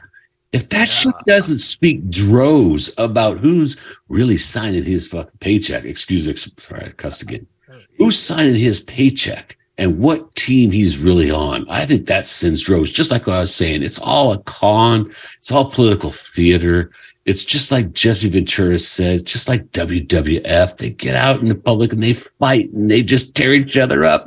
Then they go backstage and they're the best of friends and they go to the same little parties as we've heard of so much. So with that, I'll just shut my mouth and I'd really like to hear some input from the panel here. I don't mean to be a Debbie Downer. I, I would really and and you know I, I I did side with Trump because in the end he he represented the Constitution and we the people, and uh, yeah I I wish I was wrong. I just see this big cognitive dissonance, and I've I've heard a lot of supporters, prominent influencers. not mainstream, but influencers in the conservative, like, oh, I'm not going to forgive him, and uh, but yet they're they're still siding with him. And I guess it depends on how how passionate you are about the vaccine. And in my opinion, I don't need any fucking vaccine. I have something called an immune system, and I'm never going to take one. So, you know, a sa- what is a safe and effective? I I just I was telling someone these are gene therapy, and he's like, gene therapy? I'm like, oh, you didn't get the memo yet? They actually changed the definition of vaccine to reverse engineer this gene therapy. But some people still don't even know that they got injected with gene therapy if they took the mRNA. So, I mean, I don't know. What do you guys think? You think there could be a safe vaccine? I'm sure I would have lived and been even smarter if I didn't take any vaccines in my life. Well, I think you made a really good point. Like, even if there is a safe vaccine, I, I just don't think there's, it's really necessary. Like, I, I, like you said, we should be focused on increasing the strength of your immune system, eating healthier. A lot of, you know, the thing about the average person is they're always looking for, you know, the path of least resistance. It's like, oh, how do I lose weight? Is there a fat loss pill I can take? It's like, how about you do the same thing people have been doing since the beginning of time? And that's just eating less or eating better and moving more. Like those are things that work. And, you know, everybody wants that easy and quick pill. So it's same thing with like a vaccine. I almost feel like it's the same type of psychology where it's like, okay, you know, th- how about you don't get the, uh, you, you don't get vaccinated or you don't vaccinate your kids and you just make sure they eat organic, they eat healthy things they can pick, things they can kill, things they can grow. You give them vitamins, you get them outside, make sure they exercise, make sure they get vitamin D from the sun and they're like, wait, wait, that's a lot of work. How about I just get my kids vaccinated? You know, it's like, you know, that's kind of like, you know, the problem. And, but you're right. Like, why aren't we asking the question, like, are they even necessary? You know, and I think many of us don't think they are. I mean, my kids are healthy athletes. They do great in school. They do, um, you know, they're, they're constantly playing sports. I mean, nonstop. My son plays on multiple teams.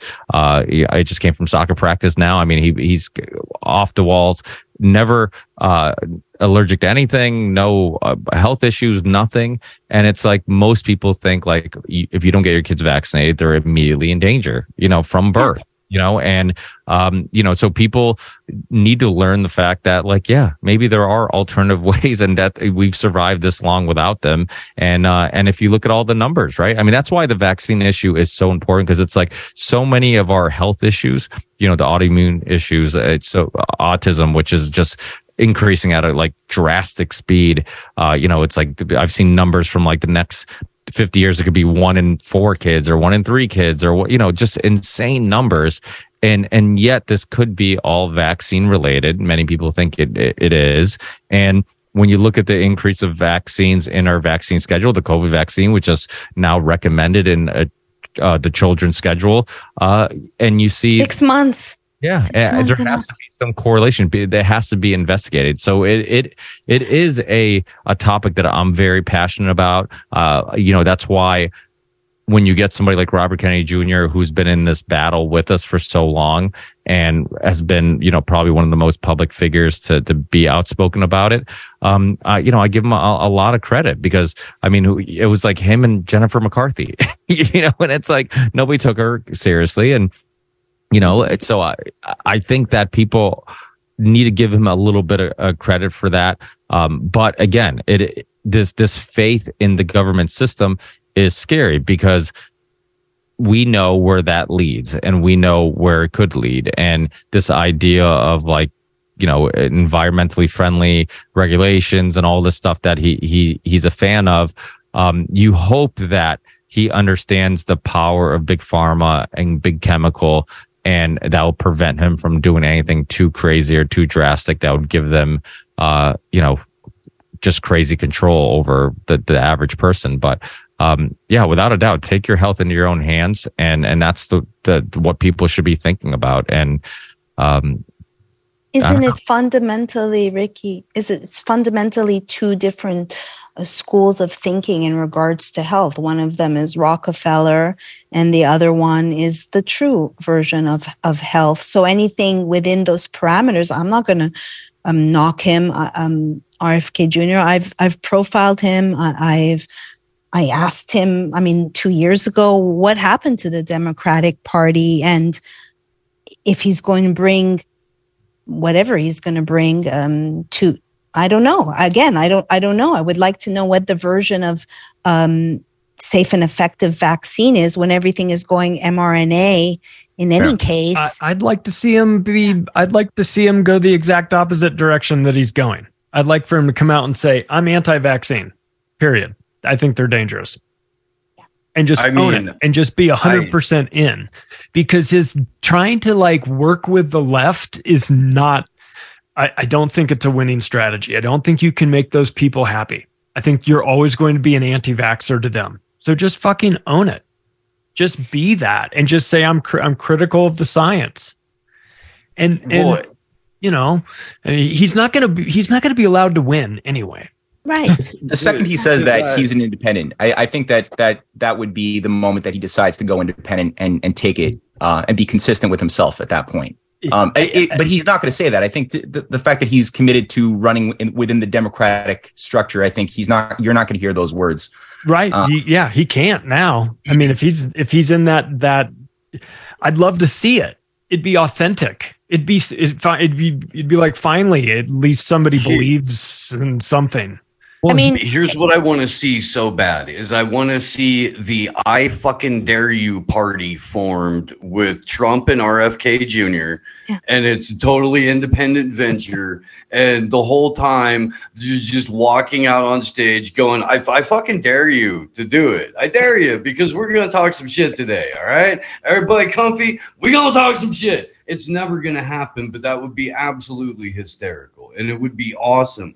But I think that that as far as the uh, I don't as far as it goes with RFK Jr., it, I feel like I he did a a tremendous amount of good with um later Eric, um a tremendous amount of good with children's health defense continues to do a tremendous amount of good with children's health defense has likely saved uh, a ton of lives through the information that's been put out there and introduced a whole giant swath of people to the criminality that uh, that is the CDC, to the the criminal mob run organization that is the the FDA. The people know more about Anthony Fauci now than they ever wanted to, and the the true stuff that RFK Jr. has written about and made available to people in ways that they haven't had access to it before necessarily. Tremendous work, and, and I will give him credit for that all day long and twice on Sunday. I don't I don't know how that relates to a presidential run in the Democratic Party in an apparatus that has proved itself time and time and time and time and time again that it doesn't respect what people like RFK Jr. has done, that it has no respect for me as a private citizen or what I would want to do with my vote, that it has no respect for the money of the people that support any individual candidate gives to the organization. So I, I respect his body of work and the contributions that he's made in those fields and the information that he's been able to put out. And again, I, I dead ass serious about this. I would guarantee you that that CHD and through RFK Jr. and his work have saved lives. I, I guarantee you that. That, but I don't see where the correlation to the the presidential run is in terms I of like But how, how do you guys remember if Ron Paul got the same amount of like I feel like Ron Paul ran, everybody kind of knew like he's not really a Republican, but he's running as one, and everybody kind of gave him a pass, you know, even though he was using that label. Um, I feel like with Robert Kennedy Jr., like everybody's more upset about him using that label than maybe Ron Paul when he was doing the, basically the exact same thing. Well, I think if you're going to get, on a national stage, there's no room for independence. we're in a duopoly system, you know, two wings on the same bird.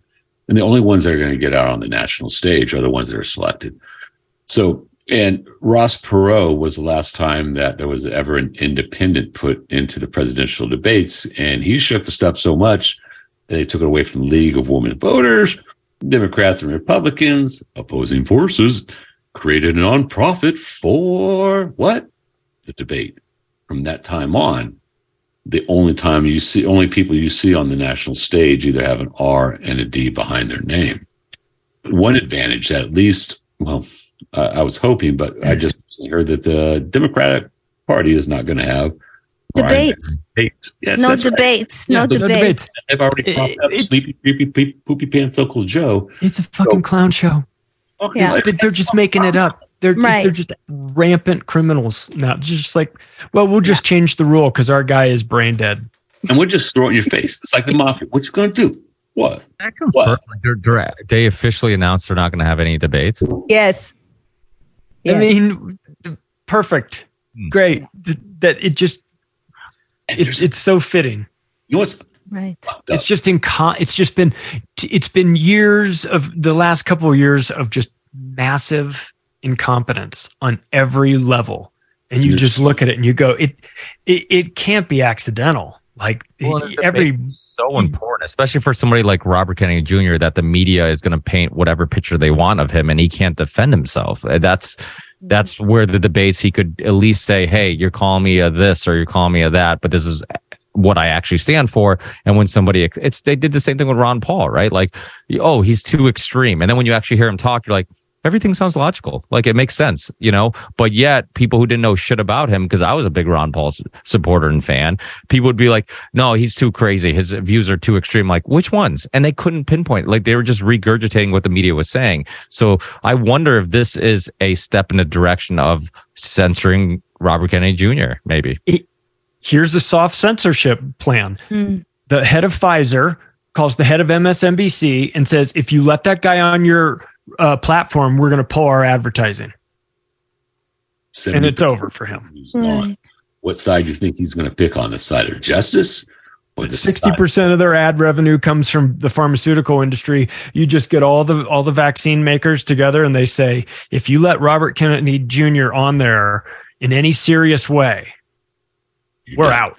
I'm just so skeptical because it's like you know that he's been censored before. He knows the power of big tech censorship and how everybody Yeah. colludes together, and he knows that potentially everybody could collude against him. So I'm really curious, like, what's his backup plan? Like, he must have a plan B, C, D. Like, if this, ha- or is he just gonna say, "Hey, I got enough."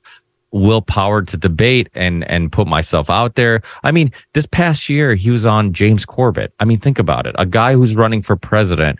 Like I, I never thought that day would come where like it'd be on James Corbett promoting a book about you know the real Anthony Fauci and and the whole history of that. Like to me, it, it's pretty crazy to think about that. And but again, like we've been here before with like the videos of Trump questioning 9-11 and you know thinking you know all these things were like oh we got one of us or somebody similar to us or as close to us as possible you know in office and then they don't do any of the things that we would do you know so it's um it's interesting i i you know one thing that I keep hearing with a lot of people talking about Kennedy. It's just like it's a lot of question marks. Like it's a lot of unknowns. Like there's a lot of speculation.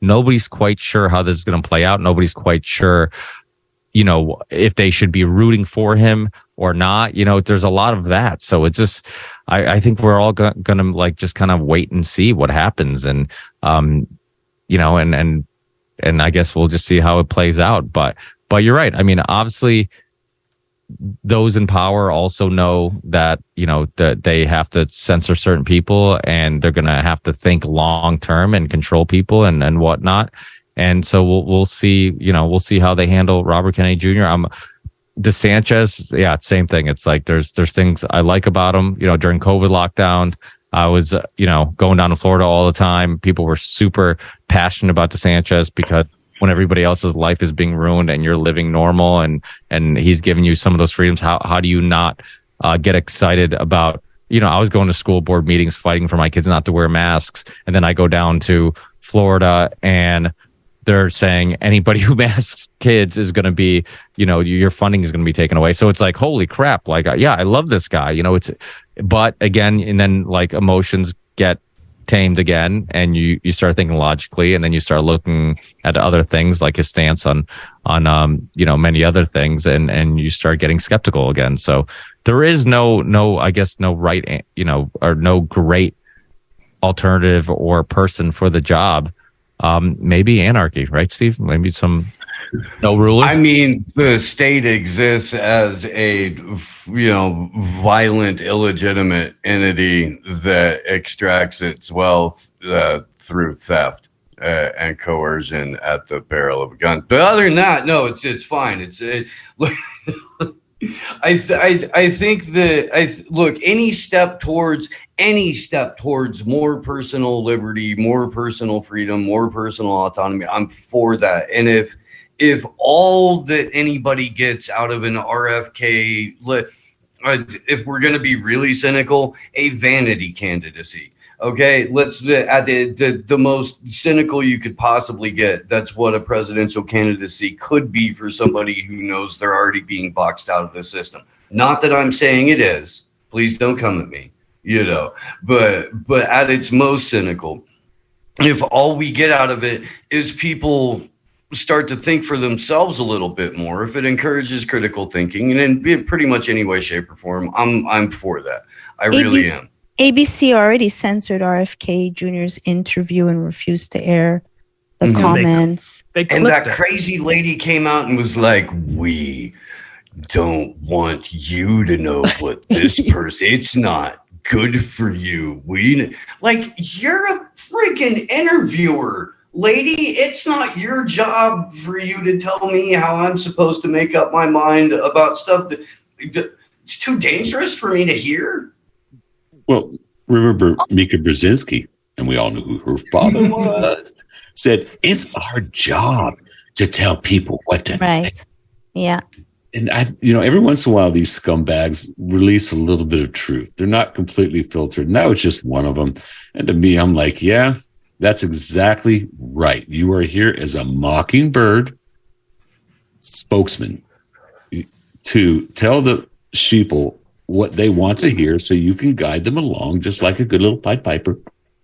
And the majority of people, and I've got tons of friends that were normies, buy into it hook, line, and sinker. Whether it's from identity politics, whether it's from the left, whether it's from the right, they feed them the bullshit they want to eat. They eat it, they like it, and they follow along mindlessly and never quit, critically analyze is that food you're being given, that information truly helpful? Like they're telling you, or is it a bunch of cotton candy? Right. They they certainly have a system in place. It works very well Yeah. to keep the animals penned in. Um, let's uh, let's do some promotion, shall we? I want to mention some people as we wrap up here uh, that dropped off earlier. Matt Raymer from Content Safe. Go check out his uh, company if you're a content creator looking to back up your files or upload your content to multiple platforms. Contentsafe.co, I think, is the domain. Um, uh, Graham Dunlop from Grimerica was here, grimerica.ca, uh, adultbrain.ca for your uh, e-books or your uh, audiobooks. Those guys have a nice little operation there. If you want like an old timey book that's like 150 years old in audiobook format, go to adultbrain.ca. And uh, Darren and Graham have like recorded a bunch of them. It's really interesting. It's a really cool idea. Um, we had Matt Ehret on. I had Matt Ehret on macroaggressions a couple weeks ago. Check out that interview because he's that dude is hardcore. He knows all kinds of stuff, and and he writes for Unlimited Hangout and also for The Last American Vagabond, two places that are I highly recommend in terms of uh, places to get information. I don't know, like nine months ahead of the mainstream. You know, it's like time travel. Um, Anyone else drop off? Uh, Monica Perez, Monica deep dives. I just had Monica. I just recorded with Monica for macroaggressions. That's going to come out in a couple of weeks, and that was awesome too. We went into the the Milner Fabian conspiracy that we talked about on last week's episode. I was so blown away. I said we've got to we've got to talk about it, uh, and and so we did and and we've we I haven't put it out yet, but I recorded it with her, and it's fantastic. So, nice. so check out Monica Perez. Um, Uh, Maryam, Scott, Scott Armstrong. oh Scott. Scott Armstrong from Rebunked. Yes, let's let's mention him. And they're doing sure. their festival coming up. I, they have their festival in Tennessee. I don't know the the date. Do you? Yeah, it's uh um the third and fourth of June in Nashville. Uh, and if you go to rebelswithacause.com, it's the the website. You can get all the information there. Um, there's promo codes for just about everybody speaking, and if you wanted to use mine, it's AM Wake Up. Nice. Maryam. I know you're locked out, locked out, and locked I'm up locked abroad. out. Yes, I'm. Um, I wasn't going to go speak at the Reawaken tour because back in the day, I used to get a speaking fee. Now I'm not even getting my expenses covered. So I am raising funds to get me back to America. I'll be slated to speak May 12th at 10:30 regarding transhumanism, Charles Lieber, 5G, and how it's all connected, pun intended. So you can go to maryamhenein.com and that's M A R Y A M H E N E I N dot com. I just put an article out regarding Charles Lieber. And while no one was paying attention, the nanotech king went from uh, China, China spy to two days served. And we can ha- thank him for all the um, growing nanoscale in, in the body. I've just also put out a detox guide. I'm a licensed functional medicine coach and consultant. So the protocols to detox from the COVID vax. And you can find that on my website. So I'm starting to just work one on one on peop with people to help them heal. Yeah, as always, thank you for having me. and Awesome. support her work. She, you're also on Rokfin. So guys, if you want to support Yes. her, go on Rokfin. You Yeah. can, you're watching on Rokfin, go to her channel. You can tip her there Yes, so you can support her work, help her get to America, and then make a movie called Coming to America. I, I want to also say I just interviewed Dr. Andrew Kaufman. I just So did I.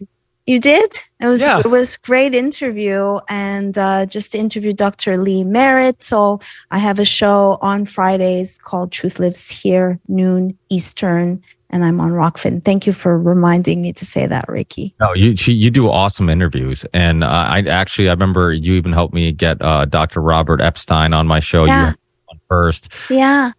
Great. I mean, that guy is just a wealth of knowledge and probably one of the best Rogan podcasts that people didn't really talk about. But it just hi- his information in regards to just knowing exactly how big tech is manipulating and controlling people and the social engineering is really starting there is just insane. So uh, awesome work. Please check her out. Thank you. Yeah, it's hard to ask for money at 50 years old with my IQ and talents and degrees. It's just appalling. so yeah, thank you. Well, go watch her um, interview with Dr. Andrew Kaufman. Yeah, Yeah. she's Yeah. qualified for the show, but she continues to come back. So thank you. Thank you. Uh, Nature Boy, how's how's Chuck? You're muted. I am muted. That was a rookie. We mistake. can't hear that beautiful baritone voice. He's on, doing you. well, and thank thank you everybody for all your well wishes. Uh, yeah, we're sending our thoughts uh, Chuck's way. He's a he's a frequent frequent uh, contributor to this show. We've all, I think, maybe from time to time been on his show, and we're um, aware of his medical situation, and we are pulling for him. yeah, all the all more wishes the better. But he's doing okay. He just had a little issue that he's had before, and he's good to go. So thank you all out there. Uh, we have the Ochelli effect. Uh, it's at ochelli.com. We have Chris Grays, digging Chris Grays, and everybody on here loves Chris. I mean, the guys. loves Chris. Oh, Charlie, by the way, you got to see that Dave McGowan um, midnight deck carry. Because if you think that the bombing was a bunch of bullshit, this proves it. And the key thing about that whole thing, the question he asks, and everybody should ask is, where's the blood? Where's the blood? Interesting. So anybody out there, if you want to find it, you know, it's a great thing. Um, we have the Wildcard Wednesdays, which is the interview program that I book and I produce.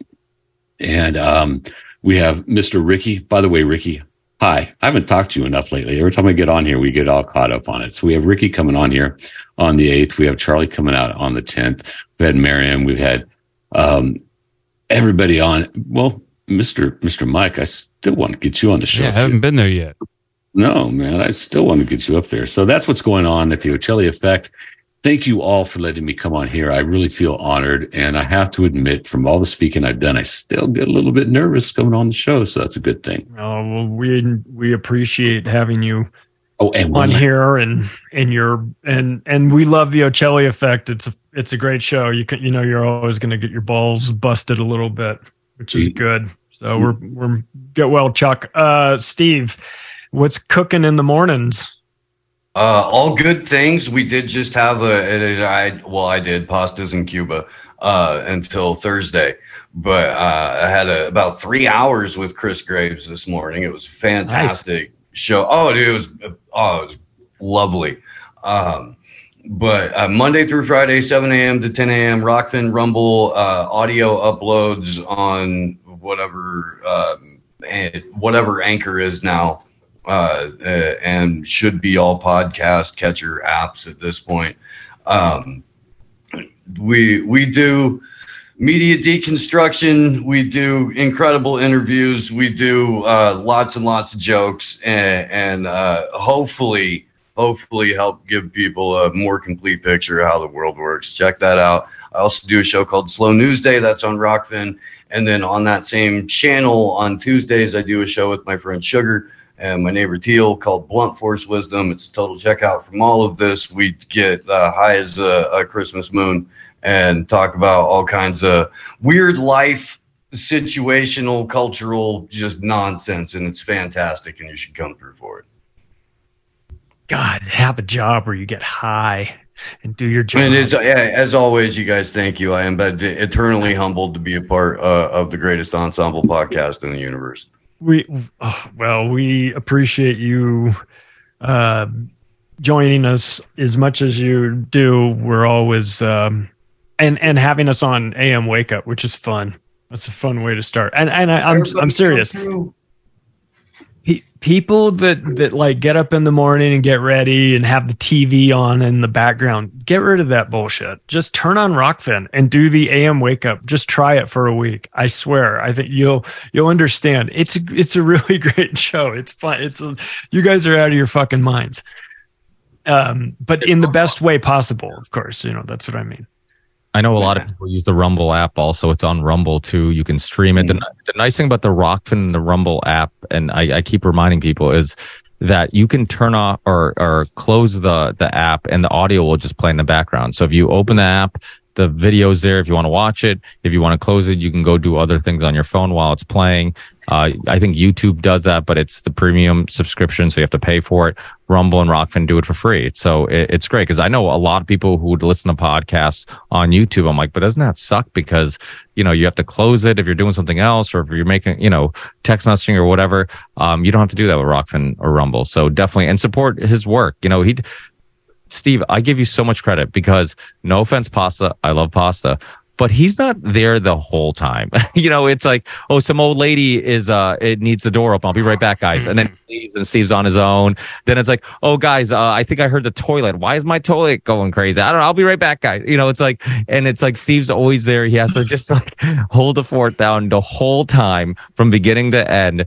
And uh, if a guest bails, he's there, you know, and you just do amazing work. And anybody who does shows to fill three hours every single day and not eventually sound like Alex Jones is amazing, you know. So it's uh, I had the opportunity to join the guys in studio too. That was that was a special treat. That's nice. That was That was fun. That was fun. We got to do that again when we do Union of the Unwanted live from Vegas. I know We we can we can have a whole thing, and, and it'll it. be it'll be lovely. It'll be lovely. I'm, I'm Perfect. pushing that wave out. Yeah. Well, we have to do that. I, I, uh, you know what, listeners? I mean, we get thousands and thousands of downloads. Give us some feedback. Would you guys go? Would you guys support a you a live Union of the Unwanted? We would get, you know, just do a live show. I don't know. We'd brainstorm what to do, but we'd obviously do a live show. You get to meet all these amazing people that are constantly on the show. It, it would be awesome, not just for the fans, it'd be uh, the contributors, because I think many of us would love to all meet and, uh, you know, throw our keys in the basket. I'm kidding. Uh, but uh, That's a little- that's a Pineapple different- flag that's on the Vegas. door, my friend. No, What happens in Vegas stays in Vegas, people. Yeah. I'll drink if I if if this happens. I'll drink just just on that day. Oh I'm no, this is gonna be crap. I already saw. I already saw you at an Acapulco dancing. Remember the, op- Yeah. the opening night dance? Yes, I sure do. I, I had cr- I had people come and say, "Thank you for your performance," and I'm like, "My performance," and they're like, "Were you on ecstasy? Ecstasy? No, just they, dancing." they thought you were part of the show. It was great. They had this great, uh, uh, like an Arcalypso was Yeah. the theme, and it was like the, the kind of like apocalypso, and these guys were like painted up like that, and they had a, a big uh, Cirque du Soleil style show. And they asked everybody that came to dress like as crazy as you could. And Maryam showed up, and Maryam had this crazy dress that had had like mirrors all over it, and like the whole thing like reflected like a mirror ball, and it was rad. And everyone was like, "Damn, look at that outfit!" I was like, "I know her." yeah, and I was like, "Why isn't anyone else dressed? I'm the dressiest one there." It was great. You had like a whole headdress and everything. It was Yes, the whole, it was working. Maryam's a bad motherfucker, in case you didn't notice. Uh, Ricky, what's going on over at the Ripple Effect? Uh, no idea because I don't check my schedule that often. Usually, I, I'm I'm pretty bad with like knowing. I know I am on two amazing shows. I'm going to be a guest very soon on Charlie's morning sat Saturday morning cartoon show. Yep. Uh, Yep. it's a radio show. And so Steve and Steve. Yeah, yeah. And, uh, and then I'll also be with uh, the Nature Boy, um, doing uh, uh, a Ochelli effect. I, I had a brain fart for a second, but Ochelli effect, and uh, so that'll be coming up in the next couple weeks. And then I have some great guests coming up as always. I actually have a, a great episode that uh, with Maryam that we we need to finish. We need to do a part two because uh, she lost power. so we, we got that episode. Uh, I want to bring Sean because his film just came out, his third installment. Sorry, I didn't mean to interrupt you on Flat Earth, and it's gotten a lot of. uh It's controversial, but it's great.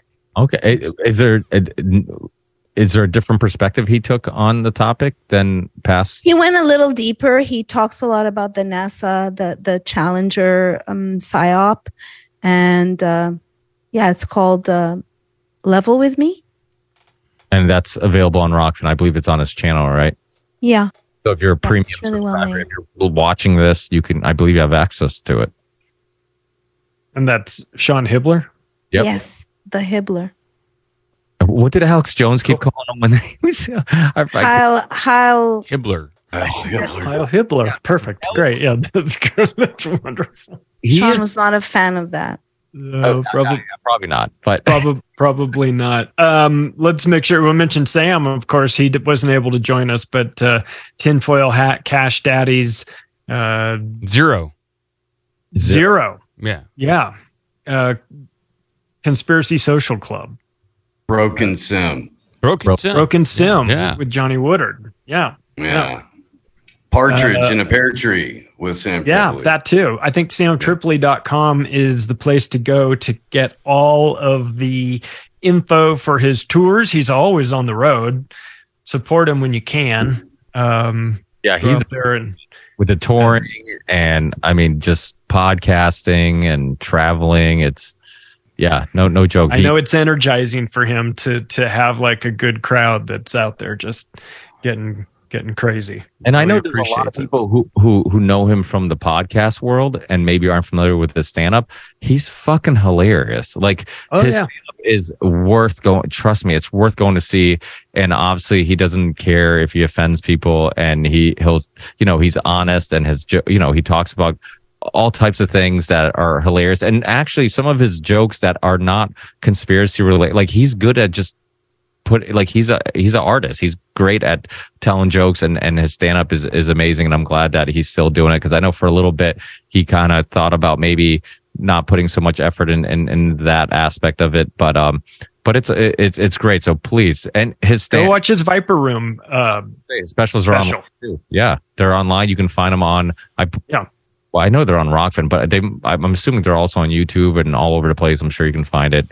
Uh, but definitely check out his uh, stand up. I mean, he's he's uh, known as a podcaster in in our you know community, but uh, you know in the comedic community, he's a very respected uh, comedian. And even on the Joe Rogan podcast, how many times have you heard people say Sam Tripoli is so underrated? Like this dude is hilarious, and he gets a lot of credit from his peers, which you know I think a lot of people really appreciate.